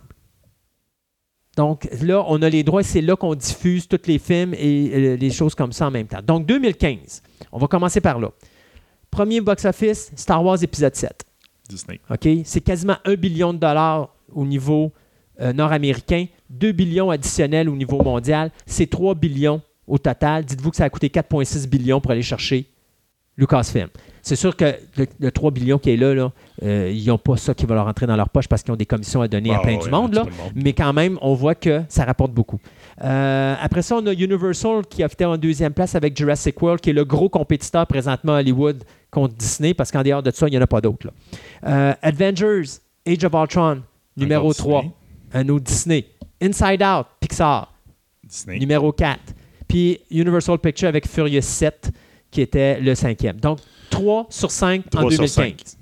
Première année, là. OK? Puis pour vous donner une idée, là, euh, Avengers a fait 460 millions nord-américains, puis Inside Out avait fait 360 millions nord-américains. Faites le calcul, là. C'est du cash, là. C'est pas mal de cash. 2016. Rogue One. Disney. Finding Nemo. Disney. Ça, c'est numéro 2. T'as pas Finding Nemo, hein, Finding, Finding euh, Dory, pardon. Oui, tu as Ouais. raison. Euh, Captain America Civil War. Troisième Disney. Numéro 3. Secret Life of Pet, Universal Pictures, c'est le compétiteur. Il est, il est là. Oui, Et le numéro 5, euh, Jungle Book, Disney. Disney. Donc 4, Quatre sur sur 5. OK? Donc tu as 530 millions pour Rogue One, 490 millions pour Finding Dory, 400 millions pour Captain America, puis 370 millions pour Jungle Book. Money, money, money. Ah oui, oui, ça rentre. On n'a pas fini. 2017, c'est c'est cette année, présentement. Beauty and the Beast. Disney. Disney. Là, la petite jambette de Warner Brothers avec Wonder Woman que personne n'a vu venir, 400 millions, Oui. alors que Beauty and the Beast est à 500. Euh, moi, ces deux films-là, je prédis qu'ils vont rester au box-office en tête de liste. Ils ne sont pas déplaçables parce que Star Wars sort, je pense, c'est le 18 décembre. Donc, en 12 jours, je pense pas qu'il ait le temps d'aller surclasser ça. Thor, je pense que c'est en novembre, puis je ça. pense pas qu'il fera. Non, Thor, non, je Thor- pense Thor qu'il n'a pas la popularité. Il va peut-être se rendre peut-être dans le 6. C'est sûr qu'il va être dans les 10 premiers. Est-ce qu'il va se rendre dans les 5 premiers? Je ne le sais pas. On va Ouais, voir. c'est ça. Guardian of the Galaxy, 2. Ouais. Disney. Disney, Spider-Man Homecoming, indirectement, est un Disney. oui. Pourquoi? À cause du switch qui a été fait avec Captain America Civil War. Parce que Disney a négocié avec Sony le personnage de Spider-Man dans Captain America Civil War. Donc, Sony est allé chercher une cote des revenus de Captain America. Mhm. Et c'est la même affaire pour Spider-Man parce que là, on a passé Iron Man Ouais, et Tony Stark. Tony Stark. Donc, il y a des cotes qui rentrent à Disney, anima- à Disney aussi là-dedans. Donc, on le rentre dans le top 5 pareil parce que il veut, veut pas indirectement Disney est touché par ça. Et le dernier qui était au moment où j'avais écrit ma chronique, Logan, mais qui a été surclassé par Despicable Me. Donc, Despicable Me qui a fait une jambette. Donc, ça, c'était. DreamWorks. Donc, 45. Mais encore là, 3 du top 5. Ouais. Ah, c'est du cash. C'est du cash. Alors, si vous vouliez jouer aux échecs, apprenez à jouer aux échecs en allant voir les gens de Disney. Ils savent comment ça se fait. Ils savent comment jouer aux échecs, eux autres, parce qu'ils ont bien placé. Et là, on, va, on vous en a parlé dans les nouvelles tantôt. Euh, Disney qui ouvre son, euh, son poste Son site de streaming. de streaming, exactement.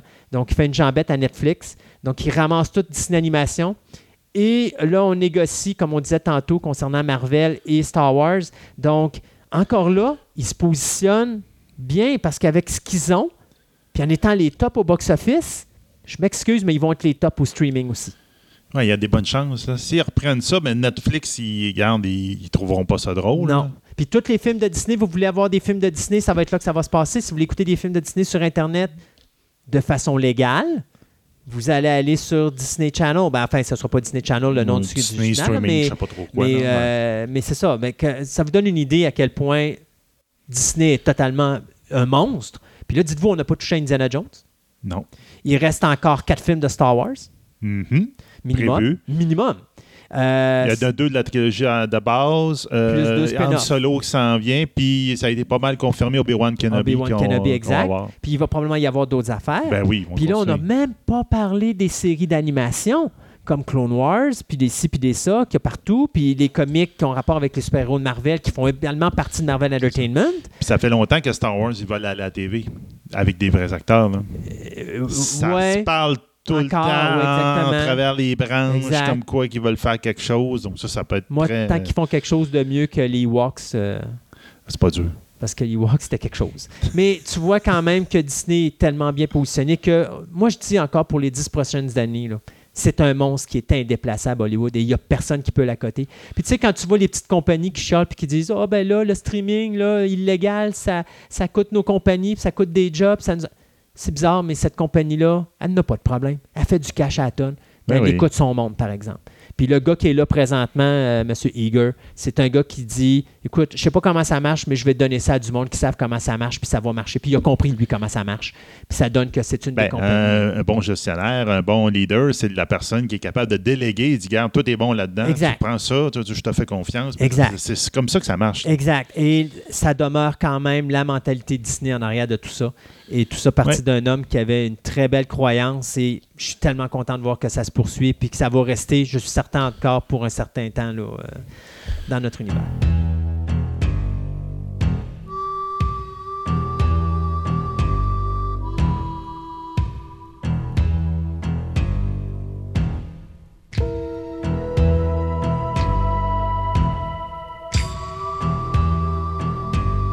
Sébastien, comme d'habitude, table ronde, une dizaine de minutes. on parle vite, vite, vite. trop, ça n'a pas de sens, mais on aime ça. Donc, on par- tu me disais que tu voulais qu'on fasse une table ronde sur les passions parce qu'il semble que les gens n'ont pas compris encore ce qu'on aime. Oui, ben, il, il se demandait, il dit, on aimerait ça vous connaître puis savoir ce que vous, euh, ce que vous, euh, c'est quoi qui vous fait, euh, qui vous passionne là-dedans. là. Ben, euh, je vais, moi, je vais, je, vais, je vais faire la table ronde de cette façon-là. Ouais. Euh, on va parler de c'est quoi un passionné. OK. Puis, euh, d'un côté, c'est drôle parce que je vais revenir à ma chronique que j'ai faite à choix cette semaine. que je t'ai envoyé par, euh, par email Oui, pour oui, que oui, tu l'écoutes. Puis euh, je pense que tu as eu t'as- as dû entendre la même réaction que j'ai entendue. D'abord, un, j'ai fait 30 minutes sur un poste de radio privé. Euh, ben, pas privé, mais commer- commercial. Commercial. Donc, c'est très rare. Oui. Habituellement, c'est 20 minutes, après ça, on met des pubs. Puis deuxièmement, euh, le gars, à la fin, c'était comme un passionné.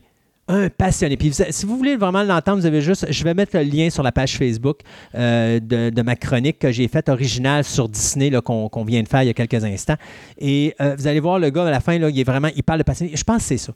Je te dirais que ça se voyait aussi dans la chronique. C'est qu'au début, il n'était pas trop attentif. Mettons, en disant ça de même, là, il n'était pas trop attentif. Il disait des, des petites blagues. Ben, il faisait des blagues, mais je pense qu'il ne savait pas vers où on s'en allait avec ça. ça. Mais à la fin, là, tu voyais, il te dérangeait plus, puis c'est comme c'était plus des wow, puis Ouais. la même. Ben, tu, prends, tu, prends- ben, tu sais comment je suis, moi je prends le plancher. Fait que Ouais, euh, c'est ça, ça. c'est l'inconvénient que j'ai, je ne laisse jamais personne parler. Mais c'est c'est ça, c'est c'est ça être un passionné. Et je travaille dans un milieu de passionnés. Moi, je travaille dans une boutique de collectionneurs à Québec. Et euh, mon département, c'est le département figurine. Et j'ai toujours dit. n'était pas perçu. Euh, Non, c'est ça, hein, vous n'en avez pas perçu. Euh, mais non, mais j'aurais pu tra- normalement, j'aurais dû travailler dans le film. Parce que, veux, veux pas, euh, ma passion première, c'est le cinéma et la télévision. Ouais, c'est Moi- ça, la photographie avec ça. tout. Mon rêve, mon rêve, coucher 6 heures du matin à 6 heures du matin à écouter juste des films à journée longue puis des séries télé, ça serait mon rêve, mais mon corps veut pas. Mon corps, après une journée couchée, il me dit je suis plus capable de rester couché. Il faut que je me lève, il faut que je fasse des exercices, il faut que je fasse quelque chose. Je, je peux plus. Bon. Fait que malheureusement, la physique me rattrape, mais euh, mentalement, mon rêve, ce serait d'être capable de me mettre devant un ordinateur. Tu mon corps serait pourri, tu me mettrais dans une machine où je pourrais continuer à regarder des films, je serais heureux mon paradis serait là. Envoyez-moi pas au ciel, envoyez-moi là. Je serais bien content. Mais non, je gère une boutique, une boutique où est-ce qu'on je, vis avec des passionnés et euh, j'ai mon département figurine. Et c'est toujours la même chose. Mon département n'existe à cause d'une chose. Pas la figurine puis la production de la figurine des compagnies. À cause du gars qui est en arrière, qui est à dire moi, parce que quand je commence à parler à quelqu'un de mon domaine, je suis tellement passionné de ce que je parle, parce que j'y crois, que les gens sont là et me disent Écoute, on ne sait pas c'est quoi qu'on achète, mais on va l'acheter juste parce que c'est trop trippant de t'entendre parler. cool. Ça a de l'air cool. Puis c'est ça un passionné. C'est quelqu'un qui vit de sa passion, puis ça prend ça. Puis j'ai toujours dit, puis tu te rappelles à un moment donné, je te l'avais dit, j'aimerais ça qu'on fasse une chronique complète sur c'est quoi un passionné parce que j'ai besoin de passer un, un message aux gens qui sont des passionnés. Et je vais le faire là, si tu me Ah, permets. fort. Comme d'habitude, je vais encore prendre le T'as plancher. pogné le crachoir. Comme d'habitude. Euh, Puis je vais faire le message autant pour les passionnés que les gens qui vivent avec des passionnés, mais qui ne comprennent pas avec qui ils vivent. Combien de gens j'ai vus qui sont Pauvres. passionnés de quelque chose, OK? Puis que tu as la personne à côté qui dit Ouais, je comprends pas pourquoi tu achètes ça, puis je comprends pas pourquoi tu fais ci, puis je comprends pas pourquoi tu fais ça. Puis que là, la passionnée va changer pour cette personne-là. Puis va se faire domper par la personne parce que là, elle va dire Ah, mais t'es pas la personne que je connaissais, fait que je te laisse tomber. Puis là, la personne se retrouve avec plus rien. Elle a vendu sa passion, elle s'est débarrassée de sa passion pour une personne qui ne comprend pas c'est quoi. Puis finalement, en bout de ligne, c'est cette personne-là qui se retrouve à payer parce qu'elle n'a plus rien pour se rattacher à, parce qu'elle s'est débarrassée de sa passion. Puis j'ai vu des histoires d'horreur comme ça dans ma vie. Savez-vous quoi? Si vous êtes avec quelqu'un et cette personne-là ne comprend pas c'est quoi votre passion, c'est parce que cette personne-là, je m'excuse là, mais je pense pas qu'elle elle vous respecte pour ce que vous êtes. Moi, un passionné, ça vient avec le kit au complet. Quand mon épouse a commencé à sortir avec moi il y a 20 ans de ça, la première chose qu'elle m'a demandé, c'est Tu vas m'expliquer pourquoi tu aimes la figurine. J'ai expliqué. Elle n'a pas nécessairement aimé ou pas aimé. Elle a accepté ma passion. Parce que ça fait partie de moi. Si elle m'enlève ma passion de la figurine, savez-vous quoi? Ou si elle m'enlève, écoutez, je vais être bien simple. Demain matin, quelqu'un m'enlève ma passion du cinéma, je suis un homme mort. Je n'existe plus. Mon être cesse d'exister. Ma conscience ne sera plus là. J'aurai plus de sourire. Je parlerai plus comme je parle au micro présentement. Je n'existe plus. Parce que ma passion, c'est ce qui me fait vivre. Ça fait partie de mon ADN. Ça m'a formé dans ma vie. C'est, ma, c'est une partie de moi intègre.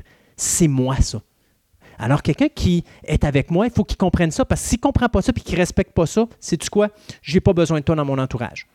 C'est poche, mais c'est ça. Pourquoi? Parce que tu n'es pas capable de comprendre qui je suis et je ne changerai pas pour toi. Si tu n'es pas capable de respecter ma passion et ce que je suis, pourquoi moi je respecterais ce que tu es? C'est une question de respect. Alors, pour moi, un passionné, dites-vous une chose, la règle d'or, c'est gardez donc votre passion. Ça vous tient en vie. Ça vous fait aller dans des moments difficiles, c'est ce qui va vous tenir debout. Vous passez à travers un décès, une maladie ou quoi que ce soit, savez-vous quoi? C'est quoi qui va vous tenir debout? Votre passion. Parce que c'est elle qui va vous donner la force de passer à travers ce que vous devez av- avoir à passer à. là. C'est ça qui vous fait vivre, c'est ça qui vous fait lever le matin, c'est ça qui vous dit j'ai pas envie de me coucher le soir. C'est pourquoi tu as un petit enfant de 5 ans, il veut pas, il se met à pleurer quand vous lui dites c'est l'heure de se coucher. Parce que lui, il aime la vie, il aime ça s'amuser, c'est ses passions, puis là, il n'a pas envie de les abandonner, il aime ça. Mais c'est la même affaire pour un adulte. C'est juste qu'on le vit différemment. Fait qu'un passionné, pour moi, c'est ça. Fait que, tu veux savoir ce qui me fait cliquer? Cinéma, TV, figurines. la vie me fait cliquer.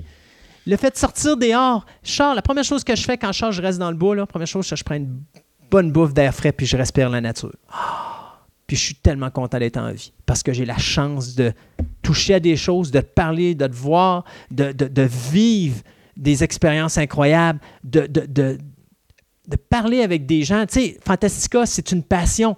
C'est quelque chose où est-ce que je peux aller dans des sentiers que je ne suis jamais allé avant. Tu on a parlé d'anthropologie aujourd'hui. Jamais j'aurais pensé. Tu m'aurais dit ça il y a cinq ans, Christophe, tu vas parler d'anthropologie à ton émission. Je t'aurais dit, t'es malade. Ben non. Mais tu sais, je suis en- on a parlé mythologie, on a déjà parlé d'archéologie. C'est des dossiers que je connais pas, c'est des domaines que je connais pas. Mais sais-tu quoi? Je sors de ma zone de confort parce que j'ai le goût d'apprendre. Parce que, crime, si on a juste une vie à vivre, c'est ça, la passion de la vie, la vie. Ça, c'est une autre passion, la vie. Il faut la vivre pleinement. Mais une chose importante, ne sacrifiez jamais vos passions pour quelqu'un. Parce que votre passion, c'est vous. Fait que si vous tuez vos passions, vous vous tuez vous-même. Ah, totalement. Puis aux gens qui sortaient avec des gens passionnés, je ne vous demande pas d'aimer leur passion, mais comprenez que cette passion-là, la journée que vous leur enlevez, ces gens-là vont changer. C'est officiel parce que vous venez de couper ce qu'ils sont. C'est très important. Ça, c'était le message que j'avais à faire pour les passionnés et pour ceux qui ne comprennent pas les passionnés. Il reste Euh, trois minutes Tranche de vie. pour toi, Eh Sébastien. ah, mais là, tu voulais qu'on parle passion. oui. Let's go. Non, mais je suis bien d'accord avec tout ce que tu as dit. C'est, c'est comme je te dirais, moi, je la vis peut-être autrement. C'est que, c'est toi, tu as des passions très fixes dans Oui. le temps. On peut dire, c'est cinéma, depuis quand, pour moi, tu au berceau. Je suis venu au monde demain. c'est ça, jusque-là. Euh, les figurines un peu plus tard, probablement, là, bon, etc. Mais moi, c'est, je te dirais que ça varie dans le temps, de la même. Mais il y a quelque chose que je peux relier avec toi. Toi, tu, tu- tu vends des figurines, puis c'est ta passion, là. Mais moi, euh, moi d'abord, je suis un scientifique, je suis un, je suis un chimiste. Puis, ma blonde, on fait tout le temps des jokes. C'est, la journée qu'on gagne de 6,49, ma blonde a dit Toi, tu n'arrêteras pas de travailler. Non, mais moi non plus. Puis elle a dit Moi, je arrêterai, moi, elle arrêterait de travailler, puis elle se voit bien dans ce temps-là. Elle a dit Non, moi, je ne serais pas capable. Parce que moi je, moi, je vais continuer à aimer ça, ce que je fais, là, puis euh, mon, mon ouvrage, puis euh, la raison pourquoi je le fais. Mais à côté, j'ai toutes sortes de passions qui ont varié dans le temps. Tu sais, pendant un bout, j'ai fait des, des grandeurs nature comme participant. Puis à un moment donné, il dit, avec des amis, il dit, on a fait, ben, regarde, on, on va faire, on va organiser celui qu'on veut faire. Oui. Puis pendant cinq ans, c'est ça qu'on a fait, à un par année, mais on s'est fait un scénario de film.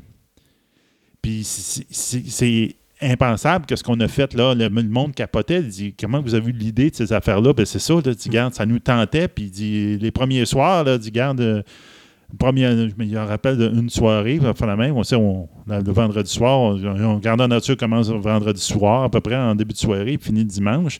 Vendredi soir, il dit Bon, OK, tout le monde est fait, tout est fait. Là. On regarde dehors, on dit Bon, ben, le soleil se lève. On prend de la couverte, on met des sacs de chips, on se mettre dans le champ, puis on va jaser en attendant que les, les, les joueurs se réveillent puis qu'on recommence. tu sais. Mais on n'a pas dormi ce soir-là. Là. Non, puis, mais c'est ça qui est le fun. ben oui. Puis tu vis, tu sais, t'as, des gens qui sont à la maison des fois, puis qui ils voient leur vie passer devant leurs yeux, puis ils font rien, puis ils ont, ils ont- ils ont pas, ils ont pas rien qui les allume, puis tout ça. Puis tu te dis, mon Dieu, mais comment vous faites pour gaspiller ce temps-là que vous avez où vous pouvez faire tellement de belles choses?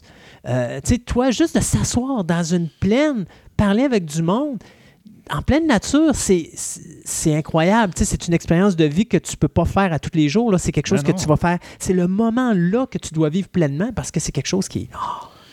Ben oui, c'est comme tu vois, en- tu cet été, tu sais, on, on s'entend qu'il y a le projet de podcast Oui. qui occupe beaucoup. là. On s'entend. Puis en plus, mais je m'étais mis deux autres projets sur la table. tu sais. Puis ça n'a pas rapport avec tout le reste. Mhm. J'ai un projet par rapport à l'histoire de Québec que, en fin de compte, c'est un projet que j'avais commencé avec Stéphane dans le temps. Puis là, moi, j'ai dit, je le remets sur le dessus de la pile, puis je fais ça. Le plat de ce temps-ci, j'ai plus des, des- des livres, puis j'étais en train de, de remettre ça. De mener, hop, au matin, je pars, puis on va dans le Vieux-Québec. Je suis allé prendre des photos à deux, trois places par rapport à des, des affaires Mhm. que j'ai lues. Puis là, je suis revenu chez nous, puis je documente ça. Puis moi, l'autre projet que je suis en train de faire, c'est mon, mes décorations d'Halloween. Je Oui, suis parce pas, un gros, je suis pas un gros Halloweeneux, moi. Je suis pas. ben, moi, T'aimes bien faire les décos d'Halloween parce que t'aimes bien la période. Moi, tu vois, je suis un gars, l'Halloween, c'est Noël pour moi, là. Ouais, Ok? tu- tu- mais comme Fait tu dis, tu mais es chez vous. Je suis chez nous, je suis couché dans, mon dans, dans ma chambre à coucher puis j'écoute mes films. Ça, c'est pour moi, c'est Noël, euh, c'est l'Halloween. Mais je n'irais pas décorer. C'est ça. toi, Moi, quand j'étais jeune, je, je détestais l'Halloween parce que je voulais pas me costumer et aller en clown, aller faire de moi. Moi, j'étais extrêmement gêné de base. Mhm. C'est quelque chose, justement, avec les grandeurs nature, puis tout, j'ai comme me suis dégêné, puis de fondamentalement, puis même j'ai donné des cours à l'université, donc je me suis dégêné là-dedans. Puis quand j'ai eu mon, mon gars, ben là, à ce moment-là, c'est gars, on sortait pour faire l'Halloween, puis il dit go, on dit on sort pour faire l'Halloween, puis je me déguise avec, puis je me promène, puis là, tranquillement, je me dis, je, je décorais, mon, ben, c'était un peu disparate. Mhm. Puis là, à un moment donné, j'ai dit, garde, je pogne le thème araignée. Puis, tu sais, pendant, je pense, au moins 4-5 ans, la grosse, grosse table patio ronde de ma belle-mère traînait dans notre cour parce qu'on s'en était acheté un autre. Puis là, on disait, quand est-ce qu'on la jette? Elle dit, non, non, j'ai- une idée avec ça. Elle dit, laisse-moi aller. Je vais avoir une idée. Puis à un moment donné, il y a deux ans, je me suis fait une énorme araignée géante, toute démontable, que je peux démonter, puis j'accroche dans mon, mon cabanon. Puis le, le monde a dit, à un moment donné, mon gars, ici, à l'Halloween, mon gars, il me lâchait des, des cris. Il a dit, papa, il y a du monde qui prend des photos avec l'araignée en avant. Mais oui, puis c'est Parce que ça. le monde venait, puis Hey, c'est beau, puis ça fait Exact. Puis je me suis un peu engagé dans la dernière année. J'ai dit, ah, j'ai une idée de route araignée, mais animatronique. Puis j'ai dit, là, c'est ça que je suis en train de faire. Ben, moi, moi, je- les, les moteurs électriques, fondamentalement, je connais à peine. Puis, tu sais, j'essaie un prototype. Ah, il marche pas. On dit, on va essayer une autre manière. Ah, ça marche pas. Là, il faut, faut que je rechange encore. Là. Mais c'est ça que je suis en train de faire, entre autres. Puis tu sais quoi? C'est contagieux.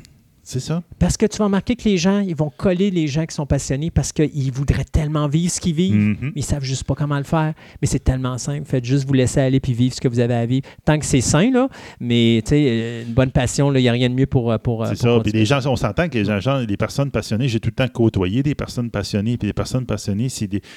Justement, c'est des personnes qui ils tripent tellement, ils sont tellement engagés dans leur affaire que là, tu sais que, regarde, non, non, lui, c'est pas une réaction, c'est une petite réaction qu'on va avoir. Ça va tout le temps être une plus grosse Oh, réaction. exactement. Puis là, faut- tu je finis par apprendre à, à gérer ça, puis la fin de même. Puis c'est autant moi, puis les personnes qui me côtoient, ou encore les autres personnes que je côtoie qui sont Mhm. aussi passionnées. Puis là, tu dis, OK, garde, faut, faut tempérer ça, mais regarde, il faut embarquer, puis on, on part dans la vague. Sébastien, pour finir cette émission, je n'ai qu'une chose à rajouter. Oui, quoi. Je remercie nos conjointes de nous supporter et d'être à côté de nous et de nous comprendre dans notre, euh, dans notre délire total et de supporter que les dimanches matins, on les boycotte. La mienne est enfermée dans la chambre à coucher, la porte fermée pour qu'on puisse faire nos entrevues. La tienne, elle se passe de toi à la maison. Alors merci, mesdames.